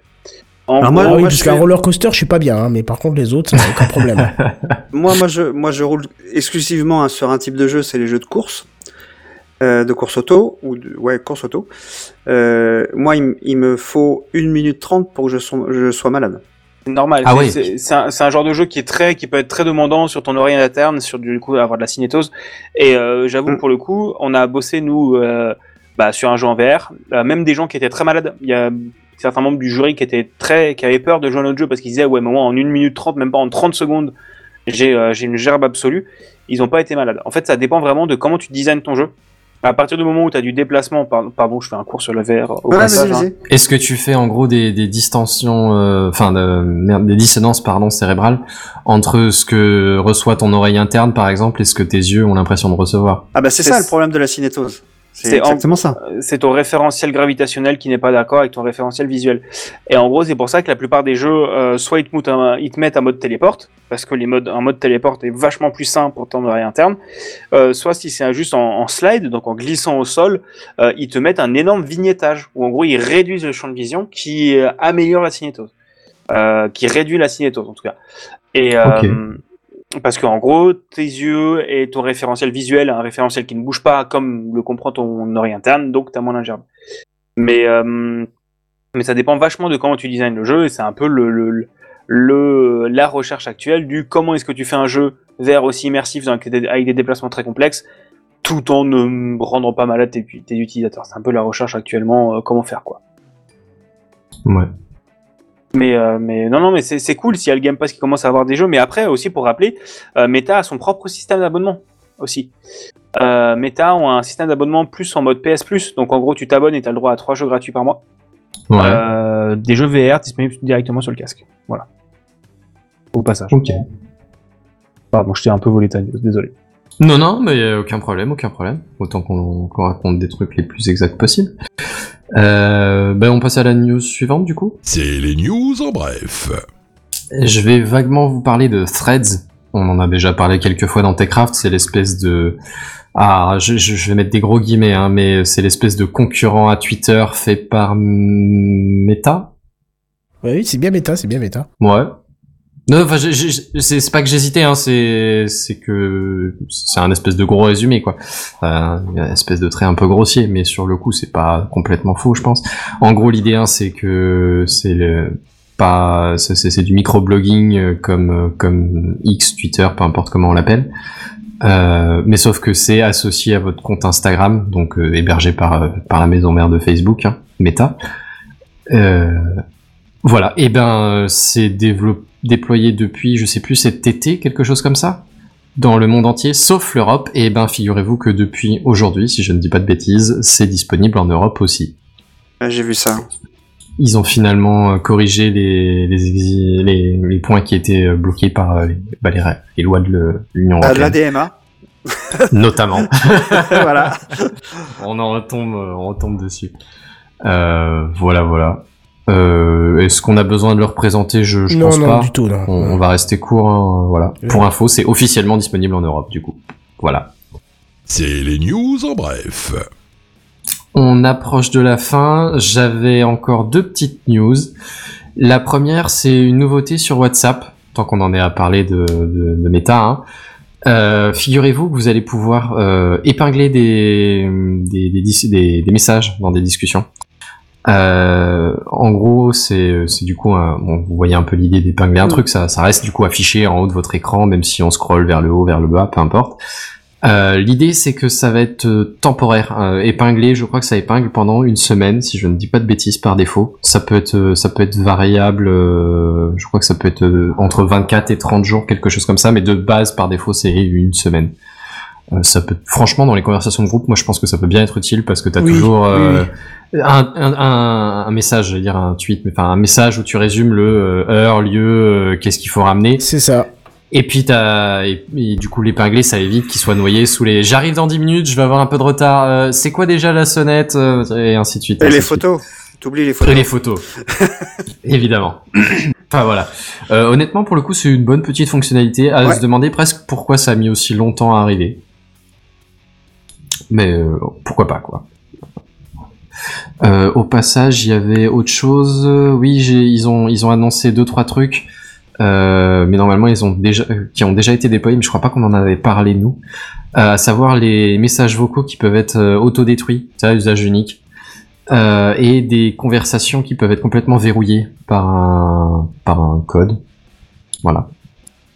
Ça, c'est bon pour les cheaters. Euh, ouais, je, écoute, je... dans l'absolu, pourquoi pas, je pense pas que ce soit une mauvaise chose que ça existe. Euh, ah oui, et pour finir sur, euh, sur les transferts de fichiers aussi, ils vont... on va pouvoir enfin, je dirais, transférer les, les images sous forme de, de fichiers, tu vois, mais du coup, ils les, ils les compressent pas, tu sais, euh, la compression ouais, ouais. photo, vidéo, on pourrait les envoyer sous forme de fichiers originaux, euh, fichiers en dur. Et ça, pour le coup, je crois... que je l'ai que je l'ai testé lundi dernier, là il y a quatre jours, sans sans m'en rendre compte, parce que du coup j'ai envoyé une vidéo et au lieu qu'elle fasse quatre mégas, elle en faisait deux cents. Ah ouais. Sur un groupe, ouais. Ils ont dû être contents ceux qui avaient pas de cinq G. Vachement lourd. Bah même à l'uploader, je me suis demandé si mon téléphone avait planté ou quoi, parce que ça a quand même mis longtemps, tu vois. Euh, et euh, ouais, en gros, c'est on, on, a, on a été deux trois à prendre une photo, enfin euh, une, une petite vidéo à, à un moment donné. Et puis tout le monde l'a envoyé, et les autres, elles faisaient ouais trois à quatre mégas, et la mienne, je crois qu'elle... Ouais, j'exagère à peine, mais je crois qu'elle faisait dans les deux cents mégas. Les, les, les bah, opérateurs, euh... ils vont être fous. C'est ça. Parce que ça va, ça va saturer les réseaux. Ah bah clairement, ouais, du coup, ça a mis un moment à, à la charger, quoi, ouais, effectivement. Et encore, j'étais en ville avec cinq G, enfin, un bon réseau, quoi, mais... Mmh. Ouais. Enfin voilà, c'est pour info. C'est les news en bref. Une petite dernière pour la route, euh, qu'on a évoquée en off euh, avant le début de l'émission, mais qu'on va quand même vous présenter. Alors, je vous avouerai que c'est un peu sommaire, ça a été annoncé aujourd'hui, je crois, ou hier, mais le gouvernement français veut instaurer une taxe streaming, du coup, sur euh, les bah, services de streaming. On, on parle de musique, hein, je précise, on parle pas de, de vidéo là tout de suite, c'est uniquement pour la musique. Euh, mais en gros, on va taxer les, euh, y a quoi, YouTube Music, bon, Deezer et Spotify évidemment, euh, Apple Music aussi, je crois. Euh, ce matin à la radio, Amazon entendu... aussi, ils ont. Ouais. J'ai entendu à la radio ce matin uniquement Spotify et, et, et Apple Music. J'ai pas entendu Deezer, j'étais très surpris. Bah, et après, français, Deezer, tu veux hein. dire qu'ils ont pas évoqué le fait qu'ils étaient concernés ou qu'ils ont pas réagi officiellement? Bah, je sais pas, je sais pas si, parce que c'était sur Inter que j'ai entendu ça. Et alors, pour euh... le coup, Deezer, c'est sûr qu'ils sont dessus. Bah sont, ouais, mais après, après j'ai de... vu des news, de... j'ai vu des de... news où, où tu, tous ceux que tu as cités étaient présents dedans. Ouais. Donc je sais pas ce qui est vrai ou pas en fait. Euh, ou si ils ont peut-être juste... pas encore trop réagi, mais mais pour le coup, euh, Deezer par exemple, je suis sûr qu'ils sont. Euh, c'est une histoire de on reprend de l'argent, on a compris. Hein. Bah non, non, c'est c'est juste ça, hein, c'est c'est prendre de la thune. C'est une histoire de de de ouais, c'est un peu l'exception culturelle française encore et toujours. Là pour le coup, c'est par rapport au spectacle vivant, euh, ce genre de choses. C'est une taxe de je crois un pour cent et demi, un truc comme ça, sur les les bénéfices de de des sites de streaming du coup, enfin de, des services de streaming musicaux euh, en France. C'est ridicule parce qu'en fait, ce qu'ils vont faire, c'est qu'ils vont augmenter les coûts des, des services de streaming, quoi. C'est, c'est juste ça, ce qui, ce qui va se passer. Il y a moyen, effectivement. Après un virgule cinq pour cent, je sais pas comment tu traduis ça sur ton abonnement à dix ou onze balles, mais ouais. Ça, est-ce qu'ils vont vraiment augmenter de vingt centimes ou... Ouais, ils vont augmenter de bien plus pour te, pour te, en, en accusant cette taxe, hein. Oh oui. Probablement, ouais. Ah voilà, c'est pour information, du coup, on vous tiendra au courant si jamais on a des news comme par exemple l'évolution des prix des, des abonnements, ce genre de choses. Et je crois que j'ai fait le tour. Euh, ça a été long, mais ça a été bon, enfin. Pour oui, moi. Carrément. Et euh, ben, je vais parler la par... par... Pardon, passer la parole à Bigaston, faut que j'arrête de parler, je commence à avoir la langue qui fatigue. Euh, il va nous parler de news gaming. Et voici les news gaming. News gaming. Les news gaming. Les news gaming. Gaming. Voilà. Ah oui. On va parler de Dieu, quoi.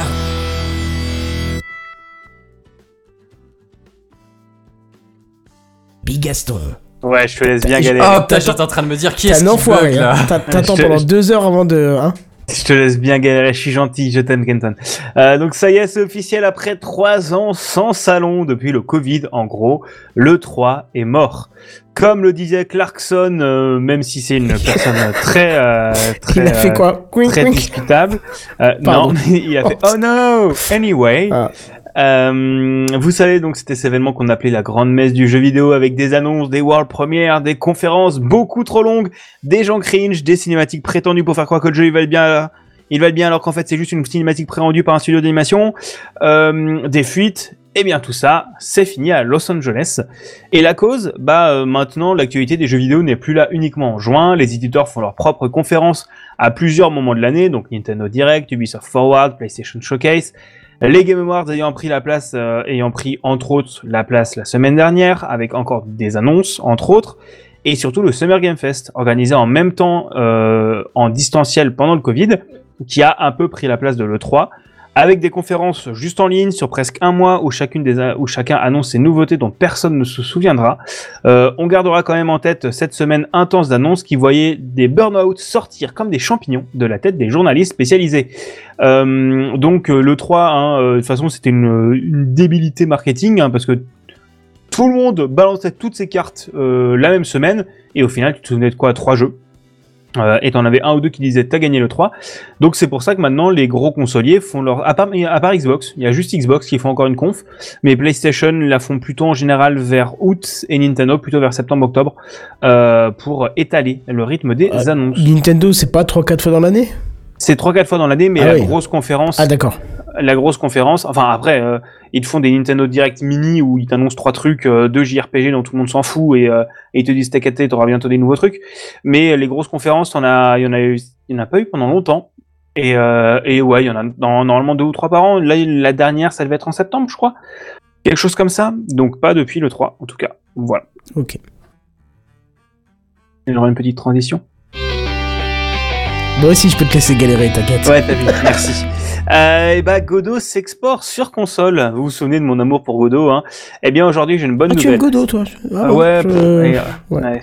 Vraiment, j'ai envie d'acheter le bouquin en attendant Godot, déjà pour le lire, parce que ça a l'air d'être du bon théâtre, mais bref. Eh bien, aujourd'hui, j'ai une bonne nouvelle. Et s'il y a un milieu où Godot était encore un peu en arrière, c'était bien sur la sortie console. Il est toujours, il était toujours possible d'y aller en passant par des entreprises de portage, mais pas de solution clé en main pour le faire vous-même. Eh bien, c'est chose passée maintenant.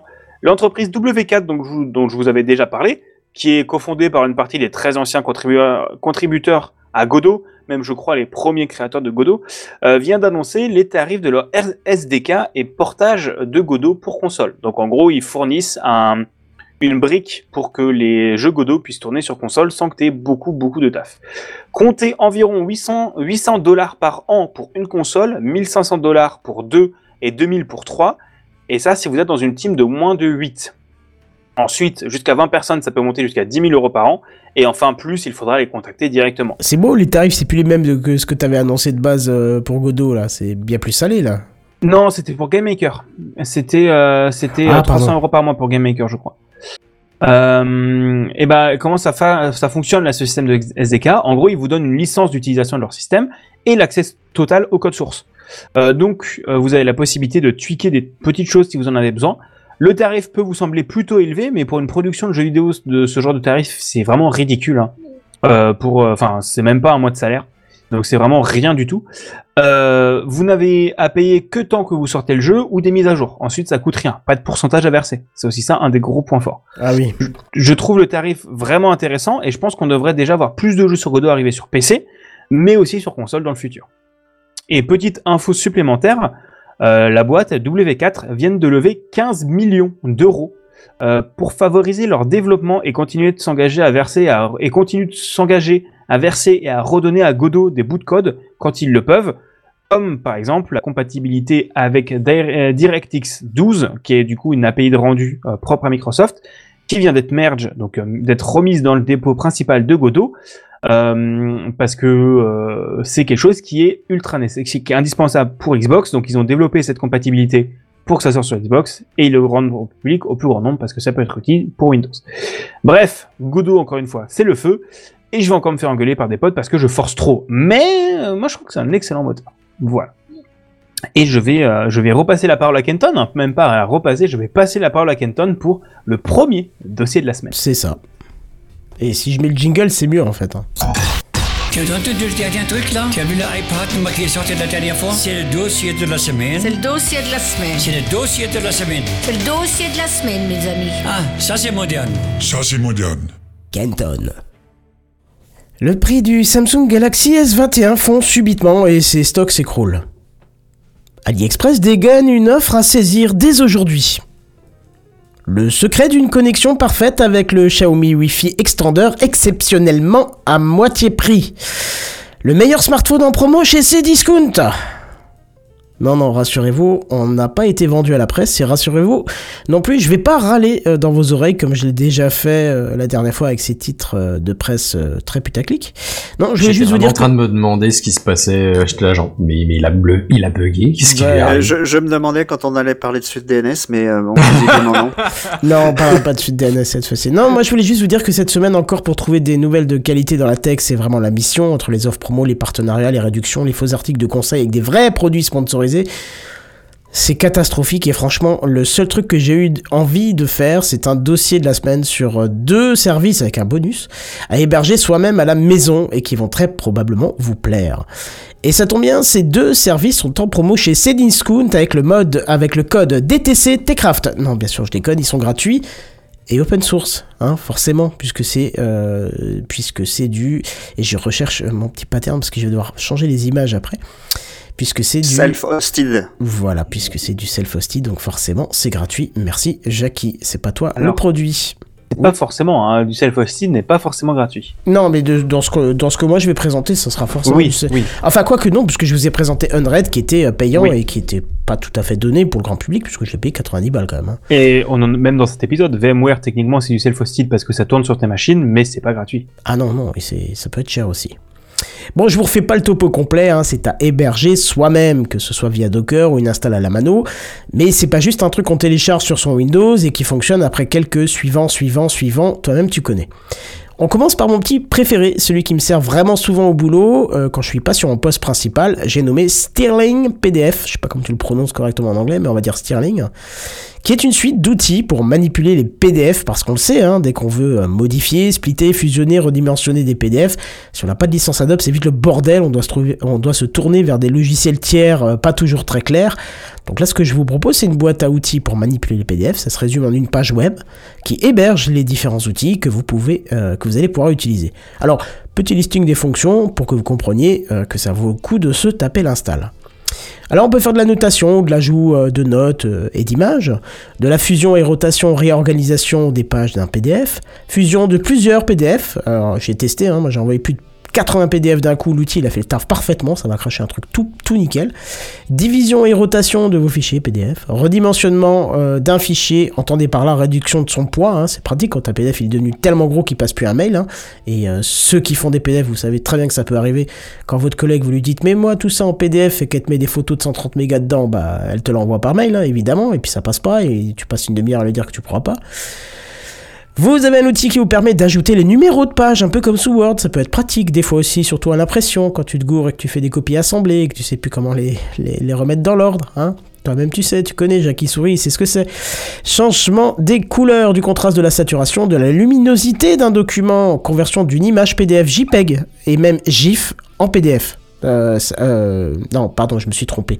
C'est conversion d'une image JPEG, P N G et même GIF, euh, et non animé, hein, on s'entend, hein, parce que bon, un P D F animé, ça n'existe pas.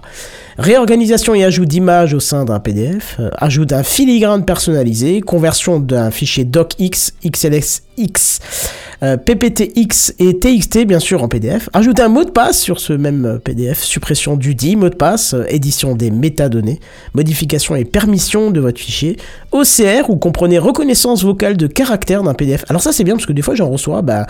Euh, c'est des images qui avaient été insérées dedans. L'autre fois, on m'a envoyé, euh, je sais plus, un contrat d'un truc. Ça a été scanné. Euh, je pouvais pas copier-coller le texte. Je l'ai passé là-dedans. Il m'a fait de la reconnaissance. Il m'a craché le texte. Alors, c'était pas à cent pour cent bien, mais euh, ça m'évitait de tout me retaper. Il y a un outil qui fait de l'extraction d'images. Ça, c'est bien aussi. Hein, là, c'est quand on demande à la compta de t'envoyer euh, les images de machin et qu'elle t'envoie un P D F et que t'arrives pas à les sortir. Bah là, tu pourras. Conversion d'un P D F vers Word, Excel, PowerPoint, X, euh, X M L, H T M L. Vous pouvez aussi ajouter de la signature à la volée, nettoyer les formulaires, parce qu'on le sait, hein, des fois c'est cracra, faire de la réparation d'un document pété, signature avec certificat, ça c'est plutôt pas mal, et ça existe assez souvent en, en entreprise, renommage automatique de vos P D F en fonction de son en-tête, ça c'est bien, quand on t'envoie P D F-scan zéro un, et puis tu reçois cinquante fichiers comme ça incrémentés, bah là tu balances dedans, et il te prend les en-têtes de documents, il te le met en nom. Euh, séparation automatique des pages, assainissement, donc Donc suppression de tout ce qui n'est pas visible, comme des bouts de formulaires non utilisés, voire même des scripts. Euh, vous pouvez aussi contenir le, le, euh, convertir pardon, le contenu d'une, d'une U R L directement en P D F, ça c'est bien aussi. Vous avez une page web qui vous plaît pas, vous mettez dedans, ça vous fait un P D F. Et afficher le JavaScript qui peut être contenu dedans. Et on le sait, par nos temps de P D F corrompus et qui installent des virus, ça peut être intéressant aussi. Alors, je vous ai quasi tout mis, mais il y a encore quelques petites options destinées à un usage bien plus poussé. Alors voilà pour ce service, hein. Honnêtement ça peut être super pratique, je vous donne un exemple, euh, j'ai dû scanner environ cent soixante, euh, cent soixante pages à envoyer sur ma boîte mail. Euh, sauf que moi, je voulais en fait cent soixante P D F d'une page. Et je voulais pas un P D F de cent soixante pages. Bah, sauf que pour faire ça, sur le multifonction de la boîte, si je voulais euh, cent soixante P D F, j'aurais dû faire cent soixante-sept fois la manipulation, scan vers email, sélectionner mon email, puis faire start, puis faire fini, puis faire envoyer, attendre que le mail soit parti, que j'ai la confirmation pour que le menu soit nouveau accessible, et voilà. Donc, pas possible, je peux pas me taper ça, c'est impossible. Donc là, bah, j'ai fait un document de cent soixante pages, il me les a pris, ça a duré trois minutes, il m'a envoyé le mail, et j'ai mis dans l'outil de division, et bim, il m'a craché cent soixante fichiers, et après, vous savez quoi ? Eh ben, je lui ai mis les en tête avec le bon outil qu'il fallait. Donc voilà, merveilleux. Et pour rien vous cacher, c'était des fiches de paye. Eh ben, du coup, j'ai tous les fichiers qui sont nommés par euh, janvier deux mille vingt, euh, février deux mille vingt, machin, machin, machin, tout dans l'ordre. C'est magnifique, ça m'a économisé un temps fou. Voilà pour cet outil. J'ai un mot, j'achète. Tu achètes ? Eh ben, clairement. L'outil est disponible en ligne, euh, hébergé euh, aussi euh, par l'éditeur. Alors là, par contre, moi, je ne mettrai pas des, des, des P D F perso dedans. J'aurais trop peur que... Euh... Jackie, on t'entend pas ? Ouais, qu'il y ait des, qu'il y ait des traces quelque part dans un coin. Quoi. Ouais. Jackie, tu voulais rajouter quelque chose, mais on t'a pas entendu. Et il essaie toujours de rajouter des trucs et on l'entend pas, bah c'est pas grave. En fait, quoi. Il faut appuyer sur le bouton push voilà. to talk. Il, il faut pas que tu fasses semblant de parler, tu sais, le, le... les marionnettes, il faut mettre la main dedans pour qu'elles parlent vraiment, tu sais. Non, bah écoute, euh, bah mets la main dans la marionnette, peut-être que ça marchera mieux. Attends, il fait des signes. Ok, c'est vachement bien pour un podcast audio. Bon, c'est pas grave. Tu, tu gardes ta remarque et puis on reviendra dessus euh, quand tu auras... Que j'aille quand me on... faire... Que, que, comment J'installe ça dès demain. Ah oui, c'est super pratique. Et, et alors pour les pour les pour les euh, aficionados de Docker, c'est une ligne de commande. Il y a même pas besoin de trucs spécifiques de S Q L, de je sais pas quoi. C'est une ligne de commande. Euh, ça démarre comme à rien. Et c'est bien sûr euh, dans je sais plus combien de langues. Je crois qu'il y a une cinquantaine de langues euh, sélectionnables directement dans le menu. Enfin voilà, c'est incroyable. Euh, tous mes collègues qui me demandaient toujours « Ouais, c'est quoi le meilleur logiciel pour éditer un document ?» Chaque fois, je galérais, là. Je savais pas quoi leur filer comme logiciel parce que la moitié sont plein de saloperies dedans. Ou après, ils te demandent de... ils t'en font trois et puis ils te demandent de payer une version complète. Et donc, euh, voilà, quoi. Euh, j'ai qui toujours pas là ? Non, il est déconnecté. Bon, bah, voilà. Non, mais je t'avouerais que ouais, dans la liste des trucs que t'as cités, moi, il y en a un paquet, j'étais genre « Oh, mais attends, ça, ça peut être... Oh, mais attends, ça, ça peut être... Oh, mais attends, ça, ça peut être utile. » Mmh. Après, pour, euh, je sais que toi, tu fais pas d'auto-hébergement, Bazen. Si t'as besoin, moi, je peux te créer un accès chez moi. Euh, euh, je me doute que tu vas pas exploser le, le service en envoyant des trucs de deux cents mégas, donc... Euh... Si jamais ah, tu dis ça parce que tu me connais mal, mais, ça doit être ça. Euh, mais moi, tu sais, mes factures de drogue, euh, je, les, je, les, je les chope toutes par P D F, hein, et après, ah. pour les trier, tu sais, pour les ranger un peu. Bon, bah, tu passeras par le site du constructeur, alors. Je suis revenu.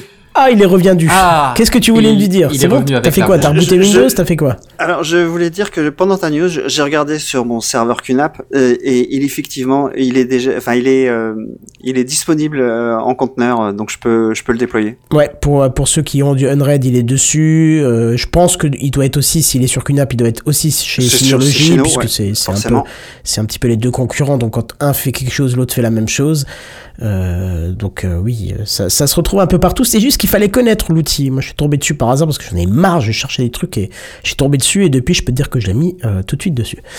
Deuxième service qui est totalement dans notre temps, et euh, je suis je, je suis tombé d'abord sur une application mobile et je me suis dit j'aime pas trop l'application mobile, donc je voudrais euh, un service. Ah ben, ça s'appelle Wallos. Euh, Wallos W A deux L O S, qui est un service web. Euh, je le rappelle à héberger soi-même. Hein, je le précise pour ceux qui nous des écouteurs en plein milieu, mais qui est conçu pour gérer ses abonnements. Alors, je m'explique. On a tous un tas d'abonnements de nos jours, que ça soit Netflix, Adobe, Disney, Canal+, salle de sport, magazine, opérateur téléphonique, et cetera, et cetera. Voilà. Qui, en plus, sont prélevés euh, des jours différents du mois. Euh, certains sont sur deux semaines, d'autres sur trois semaines, d'autres sur un mois. Enfin, histoire d'être bien perdu, c'est génial pour savoir un peu ce que vous payez au mois. Enfin, c'est une catastrophe. Puis souvent, vous savez plus quand est-ce que ça se renouvelle. Quand vous voulez arrêter, vous dépassez la date. Bon, bref. Voilà. Eh ben, ce service, il va vous permettre de rentrer un par un tous vos abonnements, en ayant bien sûr la possibilité de lui mettre un logo, le cycle de l'abonnement. Donc si par exemple c'est sur un mois, bah vous mettez un mois. Mais si maintenant ça devait être un truc qui est tout, tous les douze jours, eh ben vous pouvez le, le mettre tous les douze jours. Hein. Vous mettez, c'est tous les douze jours. Vous pouvez renseigner aussi la date de paiement, ce qui est intéressant. Donc vous aurez, euh, de par ce fait, la date de prédiction du prochain paiement, euh, la méthode de paiement, là c'est juste à titre d'information, la catégorie, donc par exemple sport, santé, tech, divertissement, et aussi qui paye l'abonnement. Ça, c'est bien pour une famille. On, on, on peut se dire, bah tiens, euh, madame, elle paye, je sais pas, Netflix, moi, je paye Canal, euh, et inversement, euh, elle, elle paye ci, moi, je paye ça. Ça peut être intéressant d'avoir dessus. Alors, euh, On peut émettre aussi l'U R L du service à payer et puis une petite note. Alors, quelle est la plus-value, vous allez me dire, parce que, bon, on l'a tous chez soi, hein, euh, et tout se résume en une page. Ah oui, d'ailleurs, j'ai oublié de changer l'image, et c'est important pour ceux qui nous écoutent en live. Eh ben, j'ai pas la bonne, bien sûr que j'ai fait de la merde. Si, elle est là, elle est là. Tout se résume en une page, c'est là où il y a la plus-value. Alors, je suis désolé, c'est un petit peu plus vidéo que audio cette fois-ci, mais je vais vous le décrire quand même, parce que si vous suivez en live, vous pouvez avoir l'exemple. Donc, analysons un petit peu cette fenêtre, euh, tout en, euh, qui, qui vient de, de, de mon service Wallos, hein, tout en sachant que j'ai drastiquement réduit mes abonnements euh, avant de faire le test, enfin parce que je l'ai fait il n'y a pas très longtemps. Et c'est d'ailleurs ce qui m'a poussé, euh, en réduisant les abonnements, à chercher un outil de ce type, hein, pour voir où j'en étais.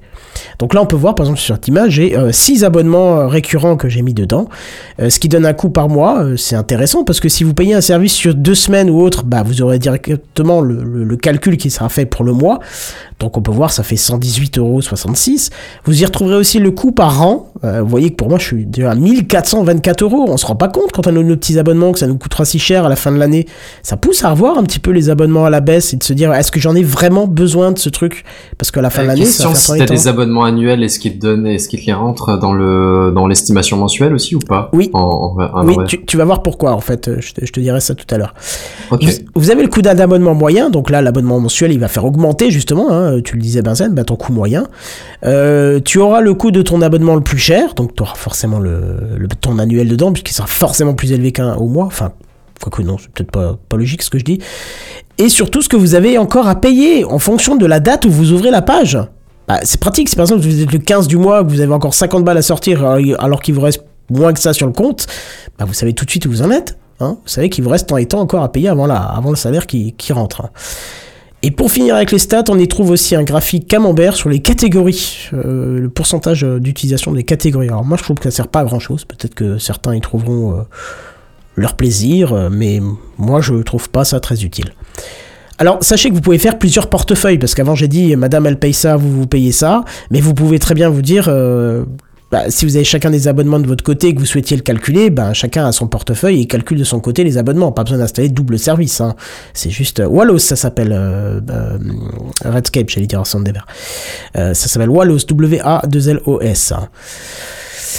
Euh, vous pouvez aussi changer, hein, bien sûr, les catégories, parce qu'à la base elles sont en anglais, moi je les ai toutes changées en français. Vous pouvez changer la monnaie, euh, le... vous pouvez en enlever, en rajouter. D'ailleurs j'ai oublié de le préciser, mais vous pouvez très bien euh, dire, et c'est peut-être ce que j'aurais dû faire, euh, rentrer le tarif euh, en, en dollars. Par exemple pour mon abonnement euh, euh, ChatGPT quatre, j'aurais dû le mettre en dollars. Moi je, je suis juste référé sur ce que ça faisait en euros, mais j'aurais dû le mettre en dollars en fait, il m'aurait fait automatiquement la conversion en euros.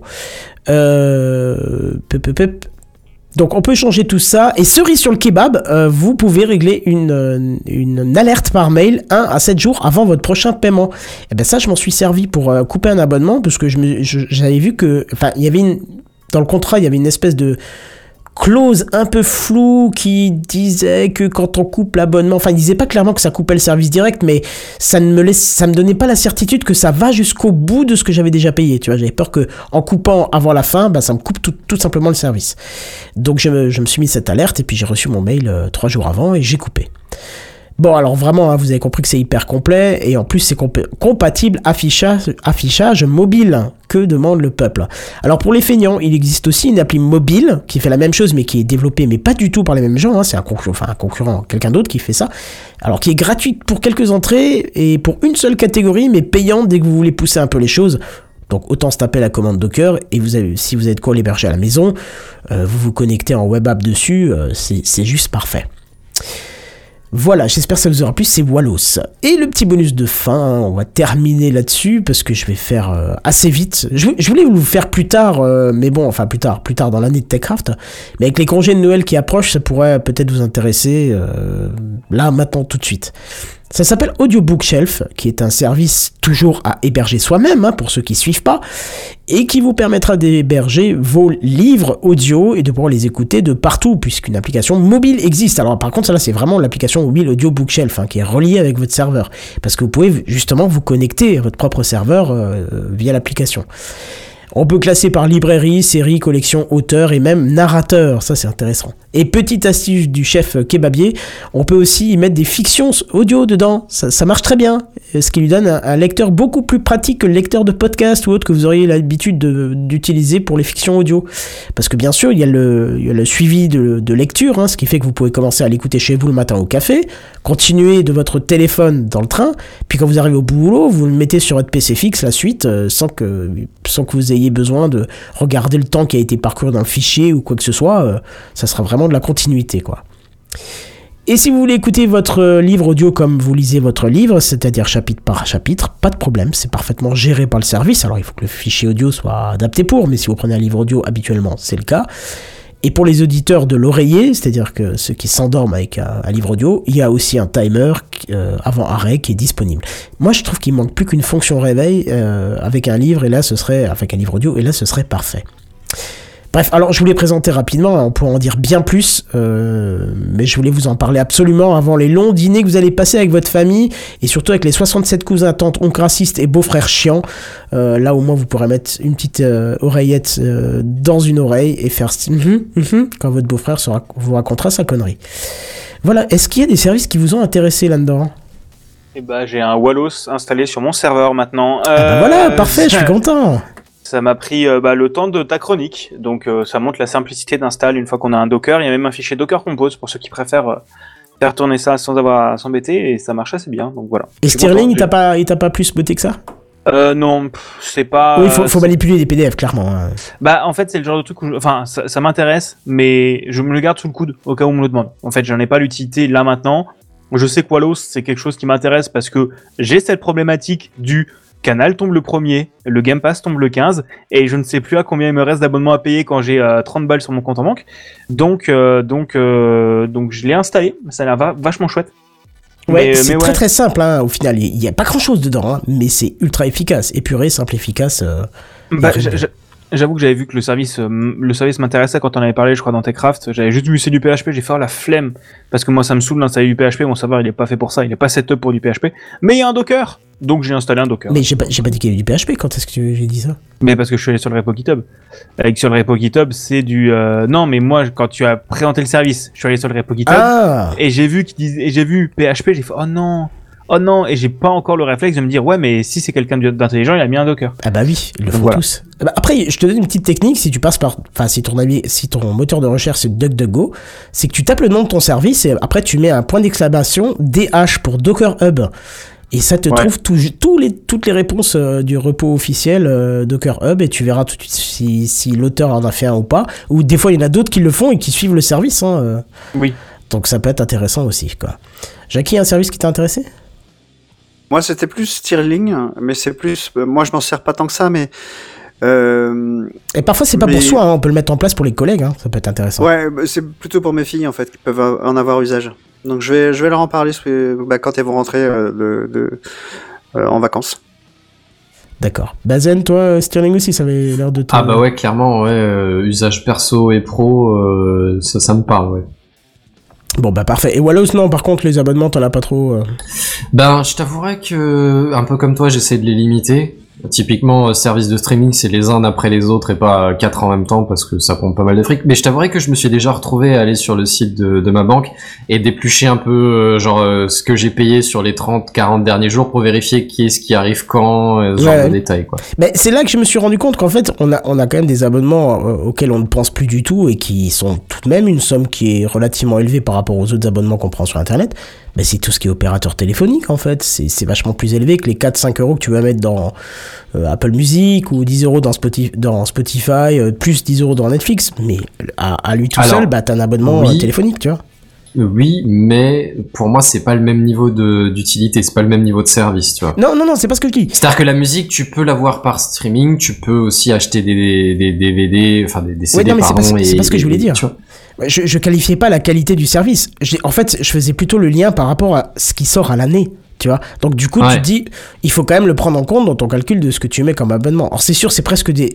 L'abonnement téléphonique et Internet, c'est presque de l'abonnement obligatoire. C'est presque comme le, l'eau, le gaz, l'électricité. Voilà, ouais, c'est, c'est ça. ça ouais. Mais je veux dire, si tu veux vraiment suivre tes abonnements, après tu peux ne pas les mettre, hein, si tu estimes que c'est un dû d'avoir ça. Mais c'est vrai ça, que si euh... tu veux faire ton budget pour savoir à peu près combien de, tu peux te permettre de dépenser de thunes en plus, en moins ou quelque chose, il faut les prendre en compte. Alors tu vois, tu fais une bonne remarque, ça pourrait être une fonction qui serait euh, super intéressante pour l'évolution de Wallos, c'est de pouvoir dire, ok, cet abonnement là je le renseigne dedans parce que je veux bien voir quand est-ce qu'il va être ponctionné sur mon compte. Par contre, ne l'intègre pas dans le calcul. Tu vois, ne l'intègre pas dans le calcul mensuel parce qu'en fait je m'en fous de savoir combien il me coûte, euh, dans la moyenne, dans le, dans ce que je dois encore, parce que quoi qu'il se passe, je le couperai jamais, tu vois. Mmh. Ça peut être intéressant, oui, c'est, oui, ce serait oui. une bonne évolution, genre les, les, les abonnements récurrents que tu couperas jamais, contrairement à Netflix où tu vas dire bah, le mois prochain je pars en vacances, euh, je l'utiliserai pas, je le coupe, je le reprendrai quand je reviens, tu vois. Par Donc, exemple. Ça pourrait être une, une, une bonne, une bonne, une bonne feature à rajouter. Et je crois mmh. que je crois aussi que Redscape, qui est dans les commentaires, a eu euh, aussi un petit coup de foudre pour Wallos et pour Stirling, euh, je crois. Il a réagi fortement, donc. Euh... Bon, très bien, voilà, c'était pour mes trois petits services. Audiobookshelf, ça n'a pas l'air d'avoir eu beaucoup de succès, mais c'est pas très grave, ça, ça, ça peut vous servir pour les soirs aussi. Bigaston. Oui, je suis là. Non, mais je suis, en tra- je, suis en, non, je suis en train de configurer Wallos à côté, ah ouais. et je sais pas pourquoi Bitwarden est en P L S ce soir, donc, euh, donc je suis en train de galérer à, mo- à sauvegarder mon mot de passe. Mais oui, je suis là, je suis Bitwarden, là. Bitwarden euh, auto-hébergé ou en ligne ? Non, non, non, euh, ah ben mais voilà. j'ai pas suffisamment confiance dans mon serveur pour euh, mettre mes mots de passe dessus. D'accord, euh, ok. C'est, c'est, donc euh, je préfère qu'il soit hébergé autre part. Bon, en tout cas, ça va être à toi encore pour un dossier de la semaine. Hein. Oui, un petit dossier de la semaine. C'est Est-ce ça. que tu veux remettre un jingle ? Mais bien sûr, parce que je l'adore. Tu as entendu le dernier truc là ? Tu as vu l'iPad qui est sorti la dernière fois ? C'est le dossier de la semaine. C'est le dossier de la semaine. C'est le dossier de la semaine. C'est le dossier de la semaine, mes amis. Ah, ça c'est moderne. Ça c'est moderne. Bigaston. Et je me rends compte que j'avais oublié de te générer une image et merci de l'avoir fait pour moi. Oui, Noël approche et je suis là pour vous conseiller en jeu. Je suis là pour vous ramener plein de jeux, plein de budgets, euh, quelques jeux que vous pouvez offrir, quelques jeux que vous pouvez vous offrir pour jouer et passer de bonnes vacances que vous n'avez peut-être pas, je suis désolé. Alors il va y en avoir pour toutes les bourses, entre cinq et cinquante euros plus ou moins, euh, de plein de genres différents, euh, mais aussi une part- petite partie de jeux coop à faire avec les copains pour les fêtes, parce que pourquoi pas, euh, en sachant que les prix, c'est les prix qui sont actuellement, j'ai vérifié les prix quand j'ai préparé ma liste, donc euh, il y a trois heures, donc c'est les soldes actuels. Je sais, j'ai pas pour tous les jeux quand est-ce que se finissent les soldes, ou si c'est en solde ou pas, mais, euh, mais voilà, non, c'est des prix qui sont actuels, et, euh, et vous aurez de quoi vous faire plaisir. Et il y a des jeux qui m'intéressent plus que d'autres, les copains, n'hésitez pas à me relancer, je vous expliquerai plus le concept que je le fais de base.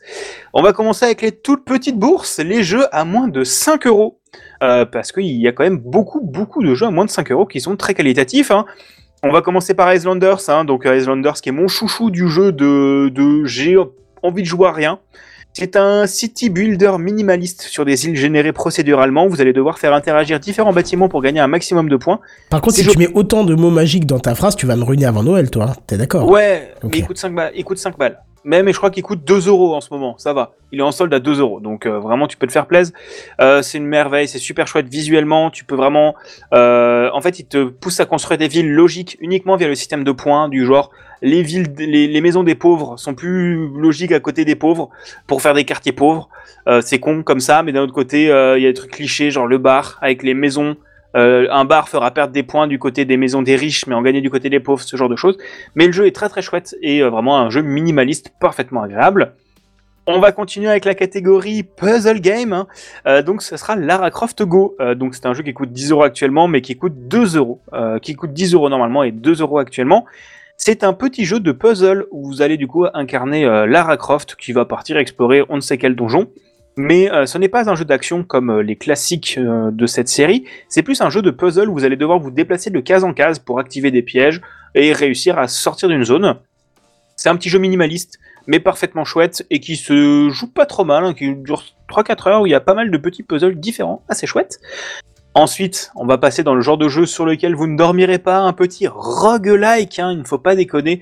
Je suis désolé, c'est un peu la mitraillette, hein, mais j'essaie de vous vendre les jeux rapidement et euh, chercher sur Steam. C'est que des jeux qui sont dispo sur Steam globalement. T'inquiète, on t'arrête dès qu'on a un coup de cœur euh, dans ce oui, que tu décris. Oui, c'est ça. Si vous avez plus de questions, n'hésitez pas à m'arrêter. Moi, je vous parlais d'un roguelike qui s'appelle Moonlighter. Euh, Moonlighter, c'est euh, un roguelike qui va mélanger de l'exploration de donjons à la, toile, à la um, The Legend of Zelda, A Link to the Past, avec euh, des donjons générés procéduralement, donc en, c'est un roguelike, et avec une mécanique de gestion de euh, boutique, où en journée, vous allez vendre vos items avec, en essayant de trouver le juste prix pour que euh, les habitants du village soient contents, puis en améliorant votre village, Euh, en améliorant le village et votre boutique, et qui vous donnera des meilleurs équipements pour aller explorer le donjon. Un graphisme euh... très pixel qui est sympa, je trouve. Ouais, ouais, ouais, le jeu est vraiment chouette visuellement. Il coûte trois euros soixante-trois actuellement pour la Complete Edition, qui est le jeu de base, plus le D L C qui te rajoute plein de contenu. Il coûte vingt-sept euros sinon, mais en vrai, il est en solde tous les trois mois parce que c'est un jeu qui a bien cinq six ans. Euh... Et c'est une pure merveille, vous avez de quoi vraiment vous amuser. C'est un très bon roguelike, surtout pour ce prix-là. On va continuer avec plus un côté de narratif, hein. C'est un jeu qui est sorti il y a quelques années euh, avec différents opus de, depuis, ça s'appelle Reigns, euh, édité par, enfin développé par Ray, euh, Naerial. Du coup, c'est un jeu où vous allez avoir uniquement le principe de swipe à droite ou swipe à gauche pour faire avancer une histoire via des choix et des personnages qui viendront à vous. Et votre objectif, c'est de euh, régner le plus longtemps sur le sur Terre, enfin sur votre royaume, en, en, en jaugeant quatre jaunes qui sont le peuple. Euh, le peuple, l'église, euh, l'armée et les économies. Euh, des décisions vous en feront perdre beaucoup, pas beaucoup, mais vous savez, vous ne savez pas si ça vous fait perdre ou gagner, vous savez juste à quel point ça va impacter une jauge. Euh, c'était le premier de cette série, donc c'était le plus simple. Par la suite, c'est devenu beaucoup plus complexe. Euh, le dernier, euh, Reigns Free Kingdom, est euh, dans l'abonnement de Netflix sur mobile, si vous avez envie, mais celui-là est le premier, est quand même vraiment bien jouable, elle est vraiment bien adaptée sur P C. Enfin, on va terminer sur un petit jeu de plateforme trois D qui s'appelle Lunistis, qui coûte quatre euros. C'est un jeu de plateforme trois D avec des graphismes un peu à la PlayStation un, avec une histoire dont on s'en fout royalement, mais c'est juste un petit jeu de plateforme scoring, speedrun, où vous allez devoir essayer de finir des niveaux plutôt simples, très rapidement. Le jeu doit durer environ deux heures, je crois, mais ça vous fait passer un... ça peut vous faire passer un excellent moment. Par contre, je conseille quand même une manette. Et très coloré, hein. Ouais, c'est très très coloré, et il euh, y a eu du, des mises à jour de contenu pour ajouter des nouveaux persos qui viennent euh, changer un peu le gameplay. Et enfin, pour terminer, euh, avec ces jeux à moins de cinq euros, bientôt il y aura les soldes divers sur Steam, alors je vous en supplie, prenez Portal et Portal deux, euh, c'est trois euros les deux, et parmi les meilleurs jeux de tous les temps. trois euros les deux ? trois euros les deux, maintenant. Incroyable, ouais, faut sauter dessus là, pour ceux qui ne ah, l'ont ouais, pas mais... fait, c'est incroyable. Rien que le un et... à trois euros, faut sauter dessus. Bah maintenant, le un coûte un euro cinquante, le deux coûte un euro cinquante en solde, et ça doit être deux euros cinquante même les deux. C'est vraiment que dalle, donc vraiment en solde, prenez Portal un et Portal deux, c'est une merveille. Faut prendre le deux et on se fait des multis là, en live, parce que c'est incroyable Portal deux. Ouais, la coop est vraiment chouette, faut que je la fasse avec madame, mais c'est vraiment une merveille ce jeu, c'est incroyable. On va continuer avec les jeux à moins de quinze euros. Euh, les jeux à moins de quinze euros, donc c'est des bourses un peu plus grosses, mais vous avez quand même de quoi vous amuser. Euh, du coup, c'est des jeux à moins de... En gros, j'avais des jeux à moins de dix, mais il y en a un ou deux à moins de... euh, qui sont un peu plus que dix. Donc, c'est entre moins de dix et quinze euros. Je vous conseillerais d'abord Tinykin. Hein, Tinykin, je crois que je vous en avais déjà peut-être parlé ici, développé par un studio français montpelliérain, euh, qui, en gros, euh, c'était Pikmin quatre avant que Pikmin quatre sorte, avec des graphismes magnifiques, euh, un mélange deux D trois D, avec tous les dessins en deux D dessinés par Simon Hutt, qui est la personne qui a fait Mutafukaz, pour, euh, pour l'anecdote, donc une B D euh, assez connue, éditée chez, en, chez le label six cent dix-neuf, euh, où vous allez devoir explorer une maison euh, en étant à la taille d'insectes et en allant euh, discuter avec les, les insectes du, euh, de cette zone et en interagissant avec des Tinykin. C'est vraiment un Pikmin-like, sauf que c'est français, c'est bien écrit, c'est très drôle, hein, vraiment, il y a des petites, les petites refs à Martinez... Euh, à Gérard Martinez sur les, les fourmis qui sont en grève, et à Che Guevara, moi j'ai trouvé ça f- parfaitement rigolo. On va continuer avec euh, le banger absolu, hein. Vous avez, si vous ne l'avez pas fait, il faut le faire, Hollow Knight, euh, jeu de plateforme euh, Metroidvania en deux D qui coûte quinze euros, où vous allez un, incarner Hollow Knight, donc un petit, un petit euh, insecte qui va partir explorer, explorer Deep Nest, Euh, pour faire, euh, pour essayer de combattre un mal qu'on ne connaît, qu'on ne comprend pas très bien. C'est un Metroidvania, donc euh, vous aurez très peu d'indications et vous allez devoir vous démerder pour comprendre quelle, euh, quelle, quelle capacité à débloquer, quel euh, endroit de la map. C'est un jeu qui est genre une merveille. Pour quinze euros, c'est le, vous savez, c'est le genre de jeu où quand tu te, quand tu veux sortir un jeu au même prix, tu dis ouais mais je peux pas. et que du coup tu baisses le prix de ton jeu, parce que Hollow Knight c'est à peu près cent cinquante heures de contenu pour quinze euros, euh, avec des boss euh, extrêmement difficiles, mais une histoire principale très très chouette et euh, une musique à tomber par terre. Et un jour on aura la suite Hollow Knight Silksong qu'on attend depuis environ dix mille ans. Pour continuer, on va se calmer un petit peu et partir sur un jeu un peu plus narratif et cosy qui s'appelle Coffee Talk, qui coûte treize euros. C'est Café Clutch version jeu, quoi. C'est un peu ça. Euh, mais c'est en gros, vous incarnez le barman dans, une, dans un Seattle euh, d'un monde alternatif où, euh, en gros, Donjons et Dragons a fusionné avec la réalité et vous allez croiser des personnages euh, issus des différentes races de Donjons et Dragons, des, ar- des orques, des elfes, euh, et cetera, et cetera, des nécos. Euh, et vous allez devoir euh, discuter avec eux. C'est un visual novel, hein, donc globalement, vous allez lire un roman et faire, euh, et faire deux choix dans le jeu, en servant les bonnes boissons ou pas, euh, mais c'est un, un jeu que j'ai énormément aimé jouer, une bande son lofi incroyable, et qui a tellement de, pro- de recul sur nos problèmes actuels, et c'est une merveille. On va continuer sur un petit jeu tout cosy qui s'appelle le Short Hike, qui coûte six euros cinquante-neuf, euh, dans un pixel, euh, un mélange de pixels trois D qui est, qui est tout tout mignon. Vous allez incarner un petit oiseau qui doit explorer une île, euh, et c'est... oui.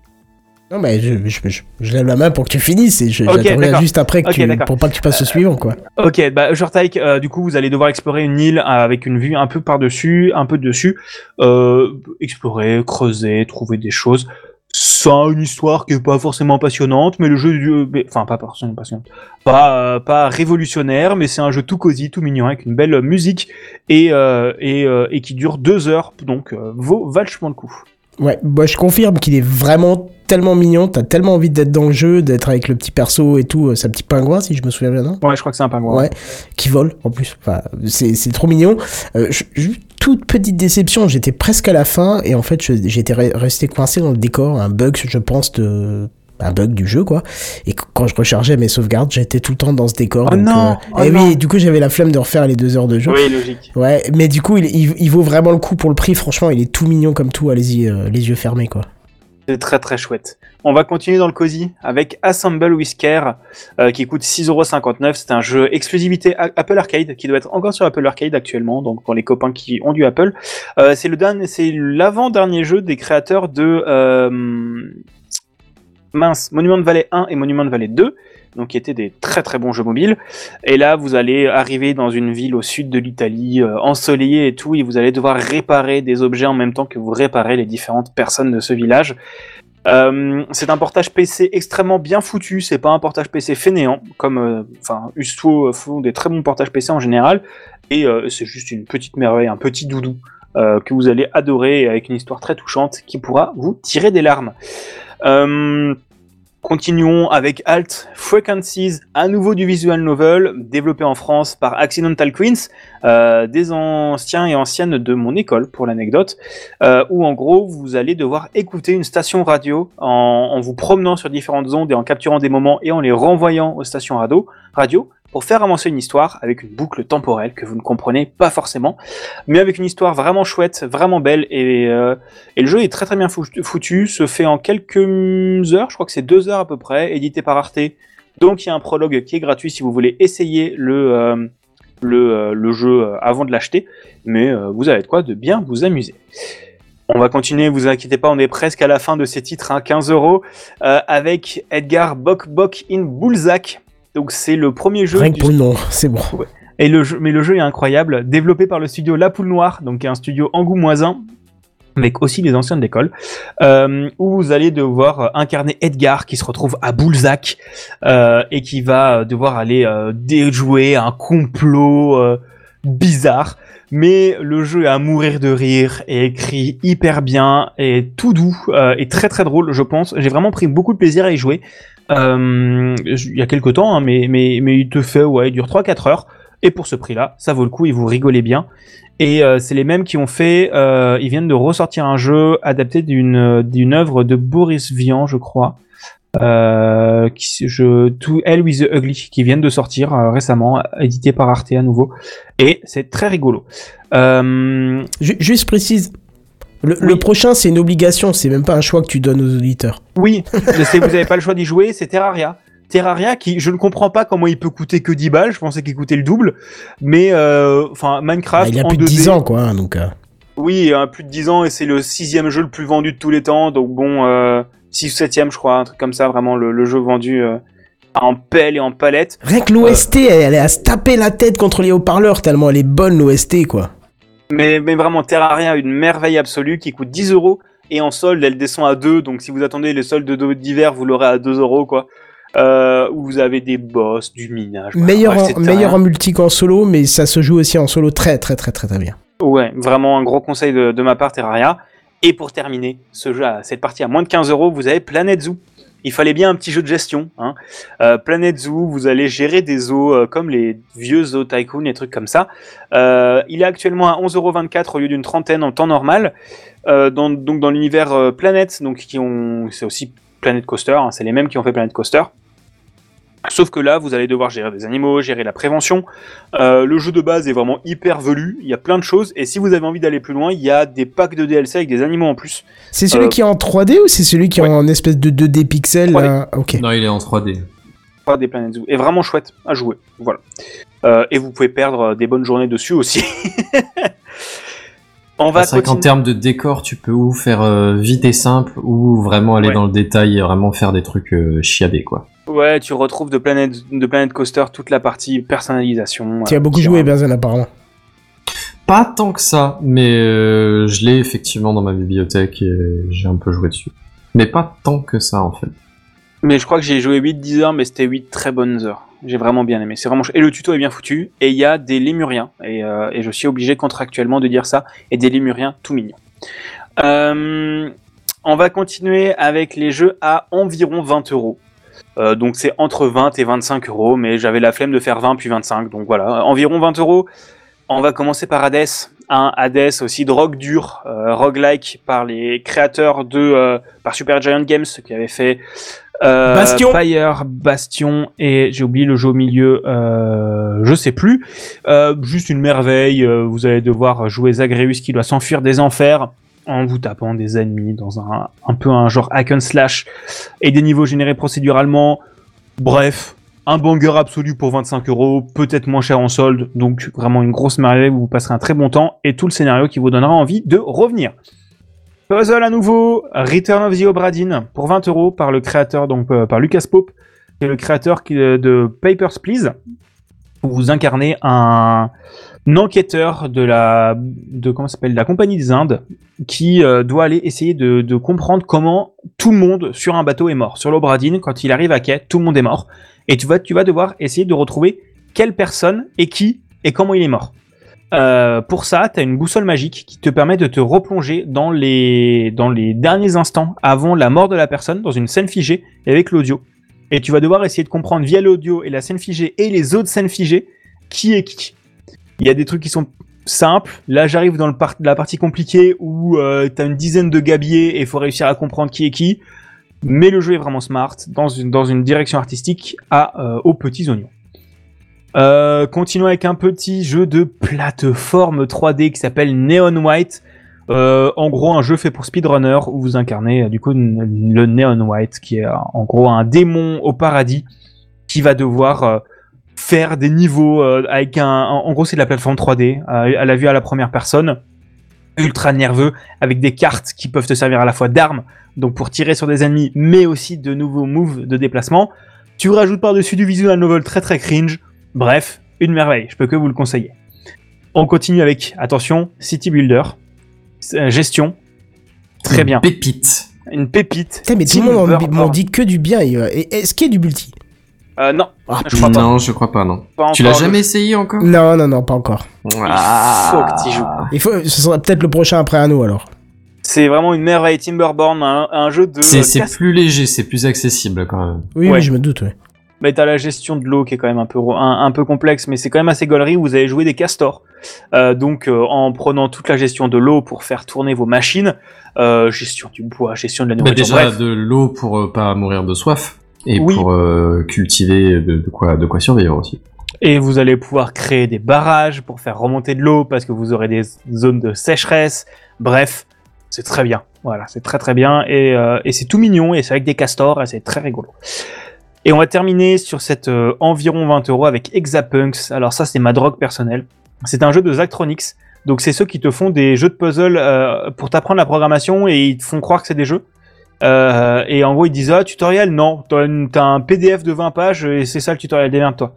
Euh, mais c'est des merveilles absolues. Exapunks, c'est leur avant-dernier jeu où en gros vous allez programmer des petits robots dans un pseudo langage assembleur pour aller euh, pirater des choses. Euh, c'est, c'est du puzzle assez chouette.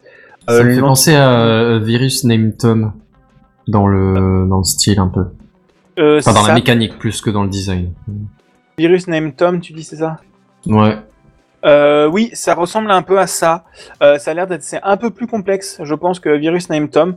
Euh, parce que tu as vraiment la gestion de, de, de zone via un langage de prog. Hein, donc tu peux faire un, t'as un vrai langage de prog avec de l'affichage et tout, des entrées et des sorties. Donc ça peut venir assez complexe. Okay. Et c'est, ouais. je pense, un de, parmi les meilleurs Actronics. Et euh, bref, jouer à tous les Actronics, c'est que des, des, des incroyables bangers. Et si vous êtes prog, vous allez aimer. Euh, on va arriver dans la catégorie des jeux plus, donc les jeux à plus de vingt-cinq euros. Il y en a quatre, on arrive bientôt à la fin, vous inquiétez pas. Donc euh, je vais vous conseiller d'abord un petit jeu de stratégie, euh, d'infiltration et de stratégie qui s'appelle Shadow Gambit The Cursed Crew. Euh, c'est va être le dernier jeu malheureusement du studio allemand Mimimi qui euh, a annoncé fermer après ce studio-là pour des raisons de on n'en peut plus trouver des financements pour un genre de jeu que personne veut financer. Euh, mais c'est un jeu qui est euh, incroyable. Vous allez devoir euh, incarner euh, jusqu'à trois personnages d'un équipage fantôme pour aller vous infiltrer sur des îles avec une vue de dessus. Euh, c'est les mêmes personnes qui avaient fait Shadow Tactics et qui ont fait le dernier Desesperados, Desesperados trois, je crois, un truc comme ça.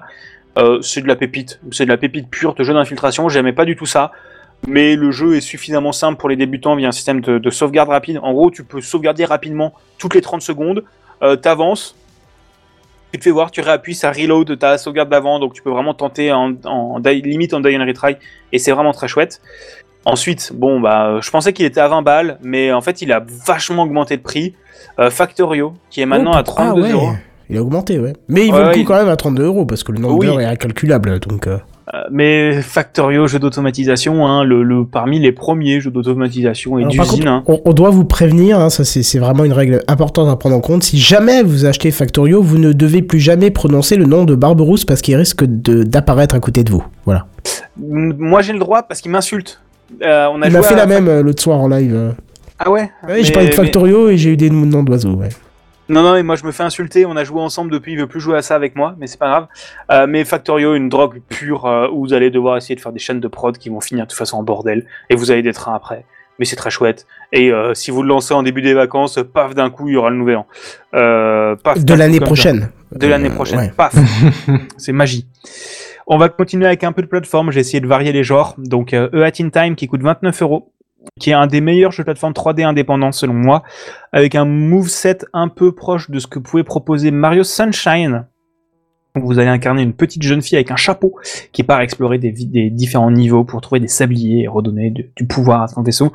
C'est très très rigolo, c'est très très chouette, de bon humour, de la musique de ouf, bref, très rigolo. Et pour terminer, sur ces jeux P C, Humankind, cinquante euros euh, par les Français de Amplitude. Euh, du coup, en gros, vous prenez civilisation avec des nouvelles mécaniques un peu différentes, fait en France. Euh, sur le côté plus du haut lieu d'avoir une civilisation que tu suis sur toute la longueur, tu es là plutôt sur une évolution d'une civilisation. Euh, donc j'aime bien gameplay. Les mécaniques qui qui sont mis en place comme ça. Ouais, ouais, Humankind, ça marche vraiment vraiment bien. Ils ont bien réussi à, à relancer le genre du quatre X historique et à proposer des nouvelles choses par rapport à, à civilisation, quoi. Euh, et à des nouvelles choses qui fait que c'est vraiment pas un clone de civilisation, mais vraiment un jeu différent avec d'autres mécaniques. Et ça coûte cinquante euros, mais régulièrement en solde, il est à vingt-cinq. Et à ce moment-là, il vaut vraiment le coup. Maintenant, on va faire un petit review en vrac sur les consoles, hein, parce que parce que pourquoi pas. Hein. Sur la Switch, je peux vous conseiller Mario Wonder, oui euh, parce que c'est c'est un banger absolu. Zelda Skyward Sword, parce que je voulais pas conseiller Breath of the Wild et Tears of the Kingdom, parce que c'est trop facile. Mais euh, Skyward Sword est peut-être la meilleure mouture de ce jeu, euh, parce que sur Wii, c'était un peu catastrophique, mais sur sur Switch, c'est vraiment chouette. Et euh, et c'est un excellent Zelda. Euh, Peut-être le dernier Zelda à l'ancienne, avec des donjons, des temples, des musiques, et un level design qui est vraiment bien pensé. Et il est vraiment chouette et il vaut vraiment le coup d'y jouer. Et pour terminer, Captain Toad Treasure Tracker, un petit jeu de puzzle. Vous allez devoir guider Captain Toad dans, un, dans des niveaux en trois D.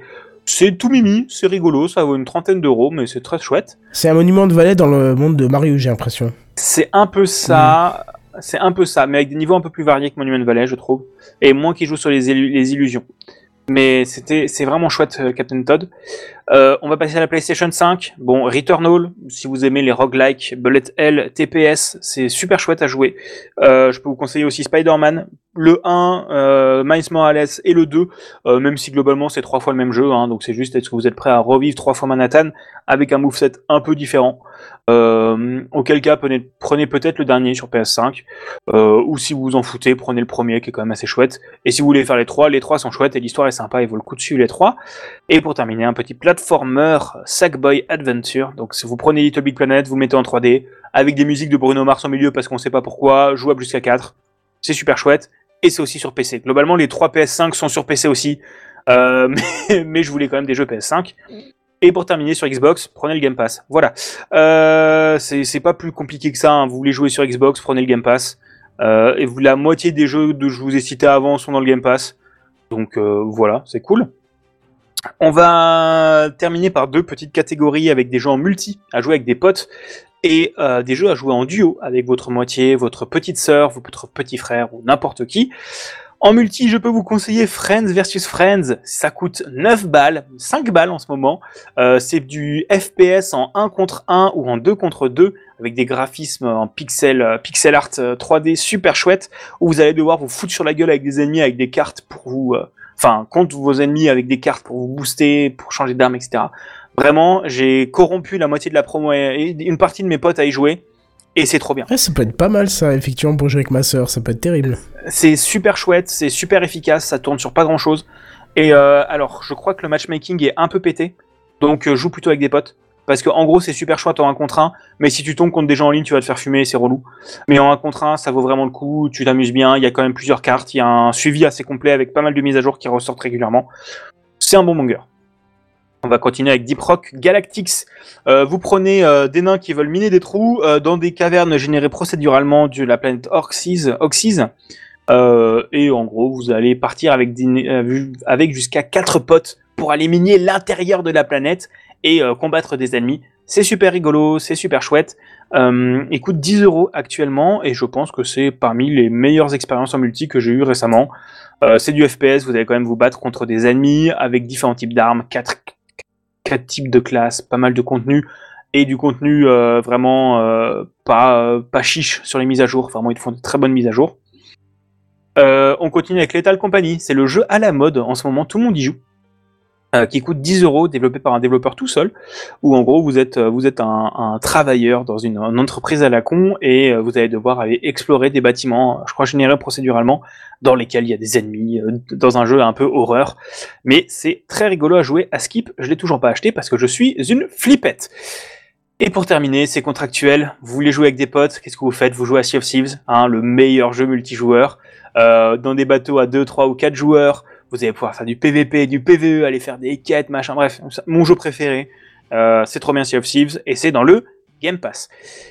Pour terminer, pour jouer avec votre moitié, ou n'importe qui, à deux, euh, je peux vous conseiller We Were Here et Consort. Donc c'est une série de jeux, euh, We Were Here, We Were Here deux, We Were Here Together. En gros, il y a quatre ou cinq jeux, le premier est gratuit, et les prix vont croissant de cinq, dix, quinze et vingt euros, je crois, le dernier, où vous allez devoir explorer à deux... Euh, en vous aidant avec du gameplay un peu asymétrique, c'est super chouette, je les ai fait avec P O F, c'était très rigolo.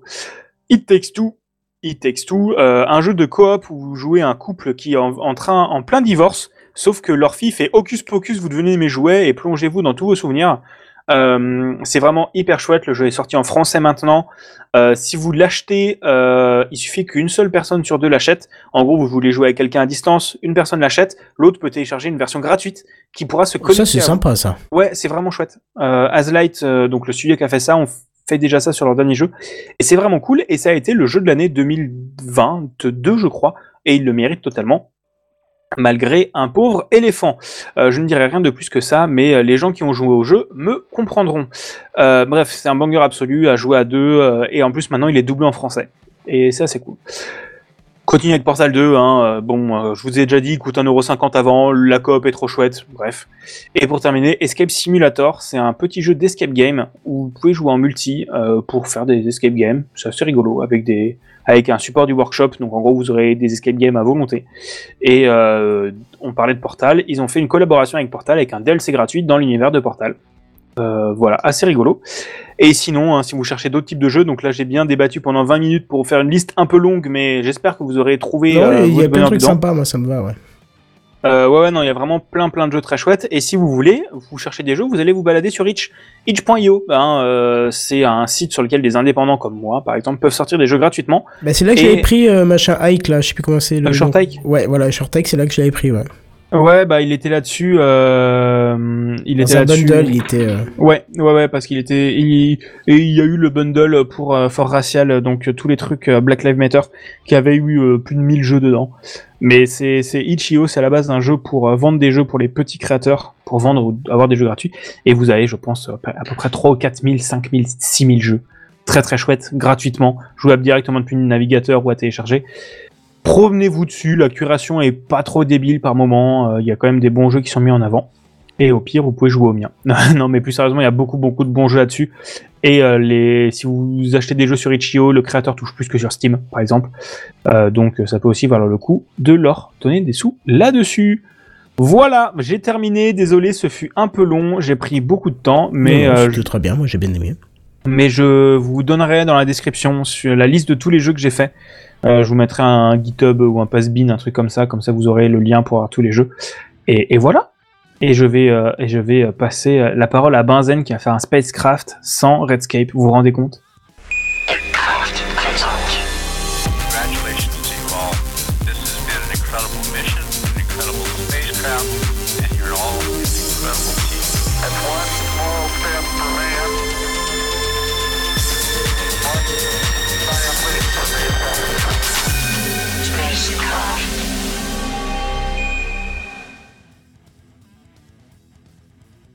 Benzen.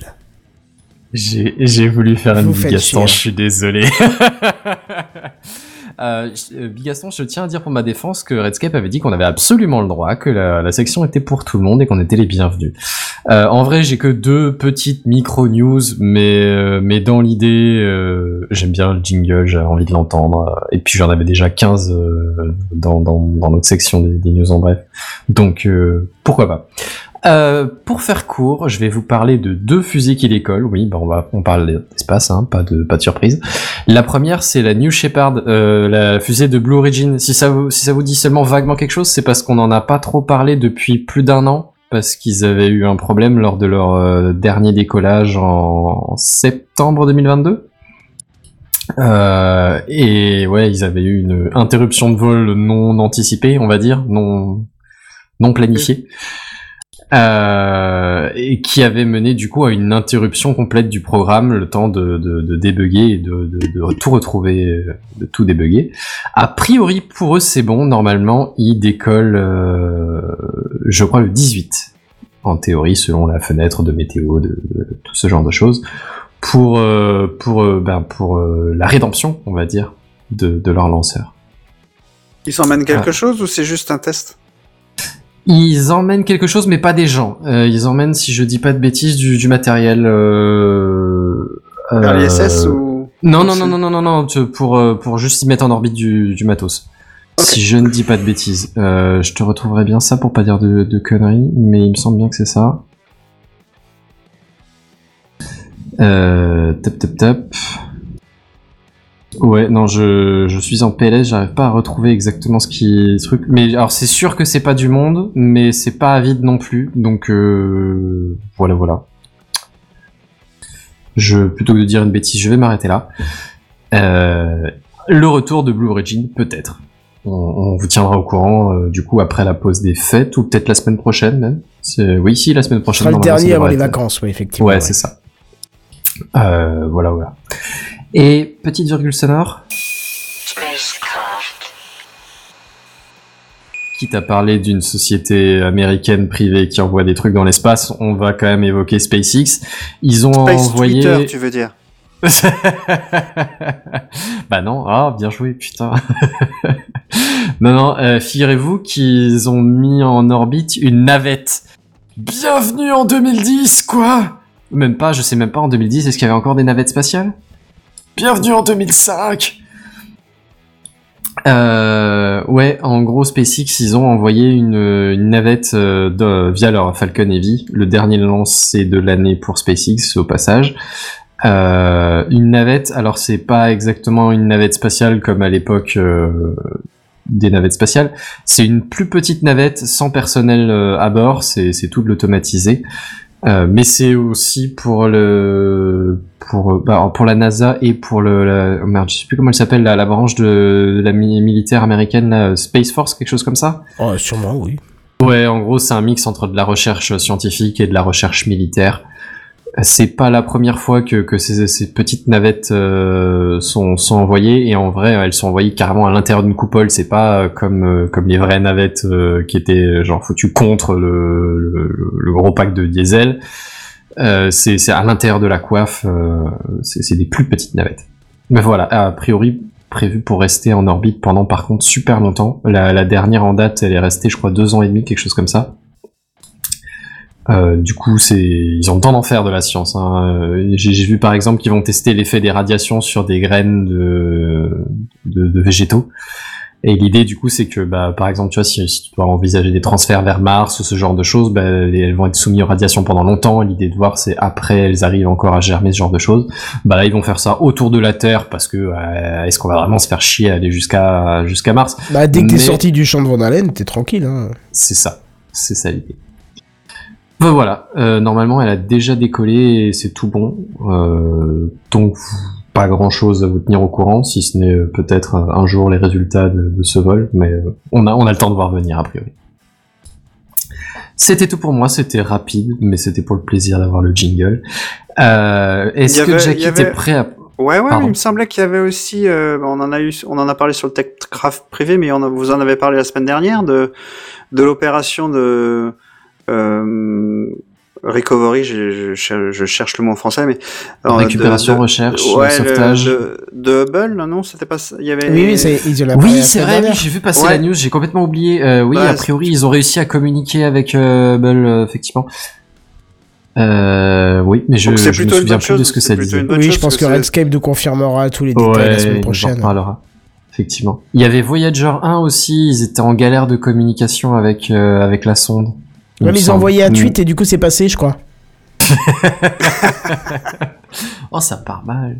Ouais, c'est clair. Euh, mais ouais, mais du coup effectivement, mais, j'ai, mais ceci dit, j'ai, j'ai pas les sources, j'ai pas regardé, donc je vais, je vais pas vous dire de bêtises. Bah, Redscape nous donne on, des on infos. Euh, voilà, Redscape ah. nous donne des infos, mais volontairement, on va pas vous les donner, on va attendre parce que. Euh, ouais, il va dit, nous si en la parler semaine, la semaine prochaine. Si la semaine prochaine je suis là, je vous en parle, donc ça sera très bien. Eh ben, impeccable, alors. Et on va Suivez terminer. Suivez-nous dans, dans TechCraft de la semaine prochaine. C'est ça. Et on va terminer. Alors, on a, je sais que je vous avais teasé des trucs encore pour la fin, mais vu l'heure, on, on va pas pouvoir terminer le programme. C'est pas grave, on reporte à la semaine prochaine, hein. On est là toutes les semaines, tous les jeudis. Et puis, comme ça, l'émission, eh, l'émission, elle est déjà faite presque. Euh, on non, a... peut-être pas à ce point-là, non. T'enlèves un pour cent de l'émission pour le mettre à la semaine d'après, ça fait encore quatre-vingt-dix-neuf pour cent à construire, mais. Mais on va terminer sur le coup de cœur de Jackie, justement. Ouais.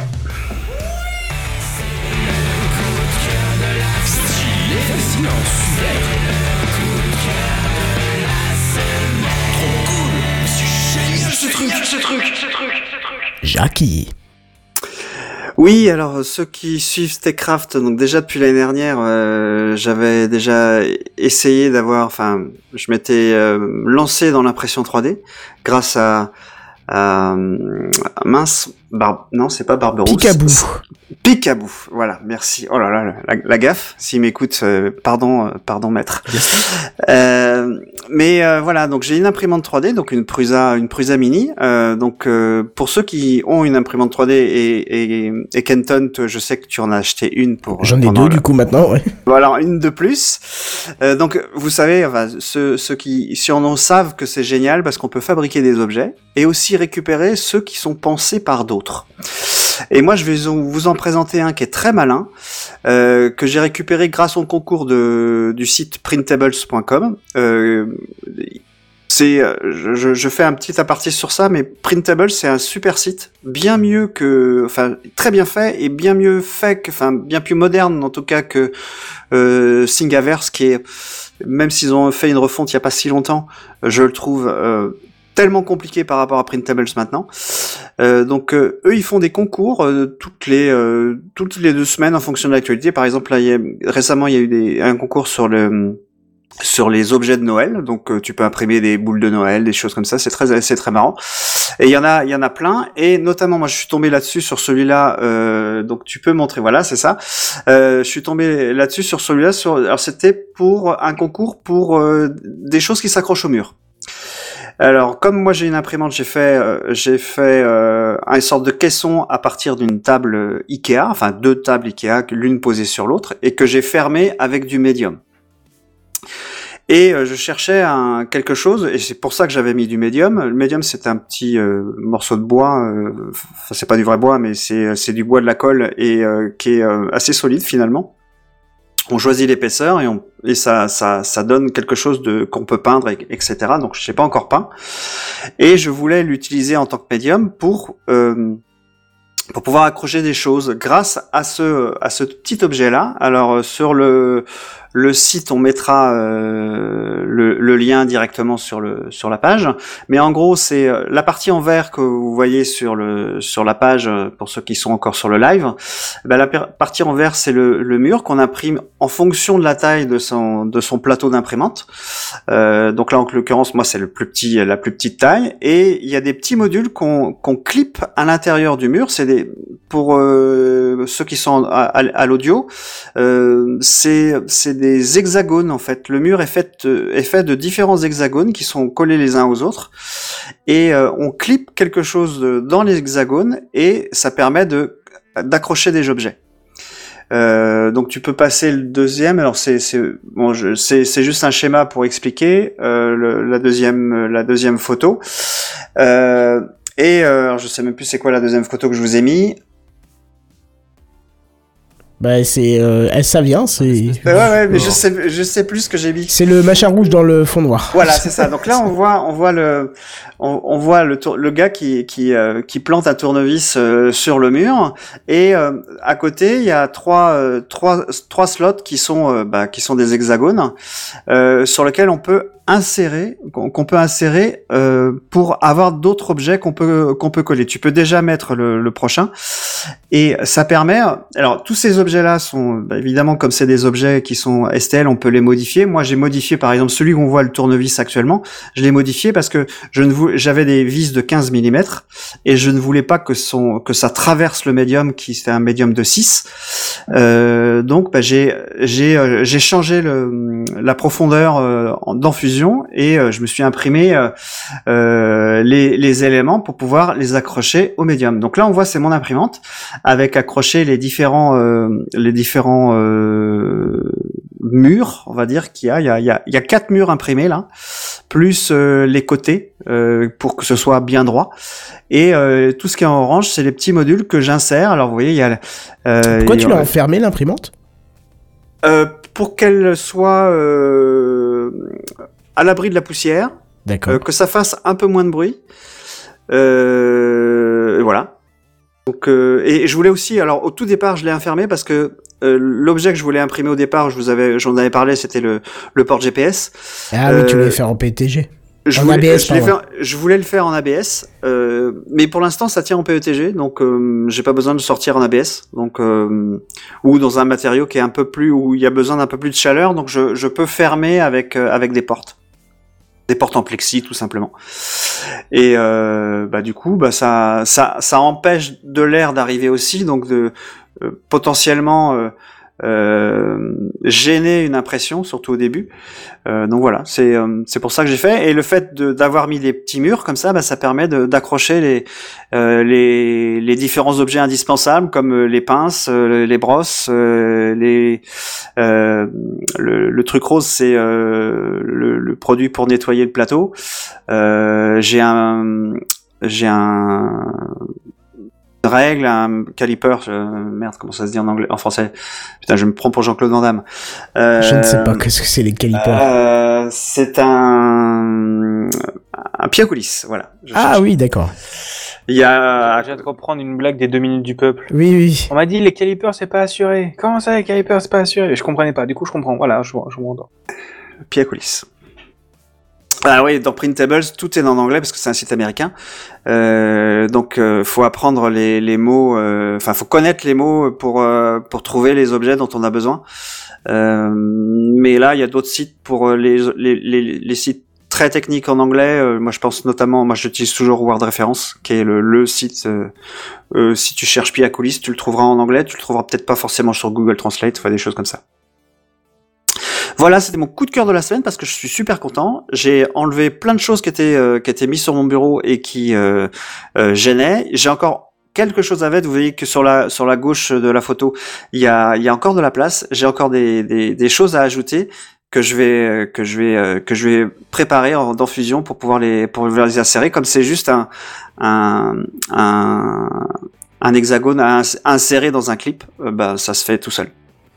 Pas tout seul, presque. Bah écoute, ça me donne envie. Euh, faudrait que tu linkes la section aussi, parce que j'ai pas trouvé la section en elle-même, euh, le concours, quoi. Ah, je pourrais, ouais, je, je ouais. vais te la mettre dans le, je vais te la mettre tout de suite. Ah euh, oui, mais dans... moi là. Il n'y a pas de souci pour ça. Bon, bah très bien. Je, euh, donc, je vous ai dit, on va reporter un petit peu euh, ce qui a été mis ensuite. Tu, tu reviens, Jackie, la semaine prochaine pour nous faire ton... Ah bah oui, du coup, j'avais pas prévu, mais comme bah, les, les articles sont faits... Bah voilà. Euh, et puis, ça. ça sera mieux parce qu'on va parler de Peugeot, et, et j'aime bien quand on parle de Peugeot et que Redscape soit là. Ouais, et puis surtout, je veux pas teaser, mais il y a Irsla aussi qui sera là l'année prochaine, la, l'année prochaine, la semaine prochaine pour une grande annonce. Et ça, c'est bien. Ah, je vous tease pas ah, plus... Pas, je...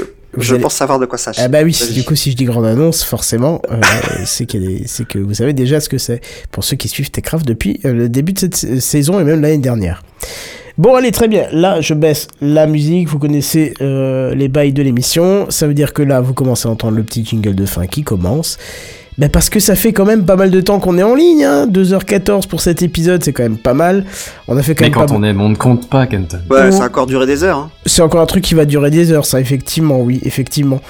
Mais euh, c'était toujours avec plaisir. C'est dommage, j'aurais bien voulu faire parler de ChatGPT, mais c'est pas grave, ça sera pour la semaine prochaine. C'est bien, ça sera pour terminer juste avant les vacances, je le mettrai tout en dernier, et on va se marrer, ça sera bien. On se retrouve tous sur techcraft point f r, n'oubliez pas qu'on a un Discord, c'est discord point techcraft point f r, hein, dans la simplicité. N'hésitez pas à venir, on échange euh, de temps en temps. Il y a pas de, enfin, c'est, c'est pas très très soutenu, donc ne, ne croyez pas que vous allez avoir cent cinquante notifications euh, par jour. C'est pas le cas, on reste discret, et puis il y a plein de salons différents, dont l'I A, dont la trois D, dont euh, toutes ces choses qui le vous plaisent, aussi. Le gaming, le self-hosted, il y a tout ce qu'il faut pour vous faire plaisir. Et puis, bah, tiens, peut-être que, peut-être que Bigaston pourra poser euh, tous ces jeux aussi sur le Discord, hein, si vous voulez venir les chercher, ça pourrait être intéressant, tiens. Oui, et si vous avez besoin de conseils, n'hésitez pas à me ping hein, sur le Discord. Moi, je, j'hésite pas à répondre et à partager des jeux. Et euh, vous me dites ce que vous aimez à peu près, je peux vous conseiller d'autres trucs. Euh, voilà, n'hésitez pas. Des jeux de course. Voilà. Euh, Forza Horizon cinq, c'est très bien. Oh non, non. Oh là, tu l'as vexé là. Oh là, tu vas le vexer. Ah, ça y est, ça y est, ça va être là. Entre l'arcade et la simu, là, c'est deux combats qui vont se combattre. Totalement. Mais, euh, mais bon, bref. Allez, moi, je vous dis, on se retrouve la semaine prochaine pour la dernière émission avec. Euh, avant la, la, la fin, avant les fêtes. Vous voyez qu'on est bien fatigué. Mais en attendant, on vous dit à plus. Bye bye. Salut, salut bye. Tout le monde.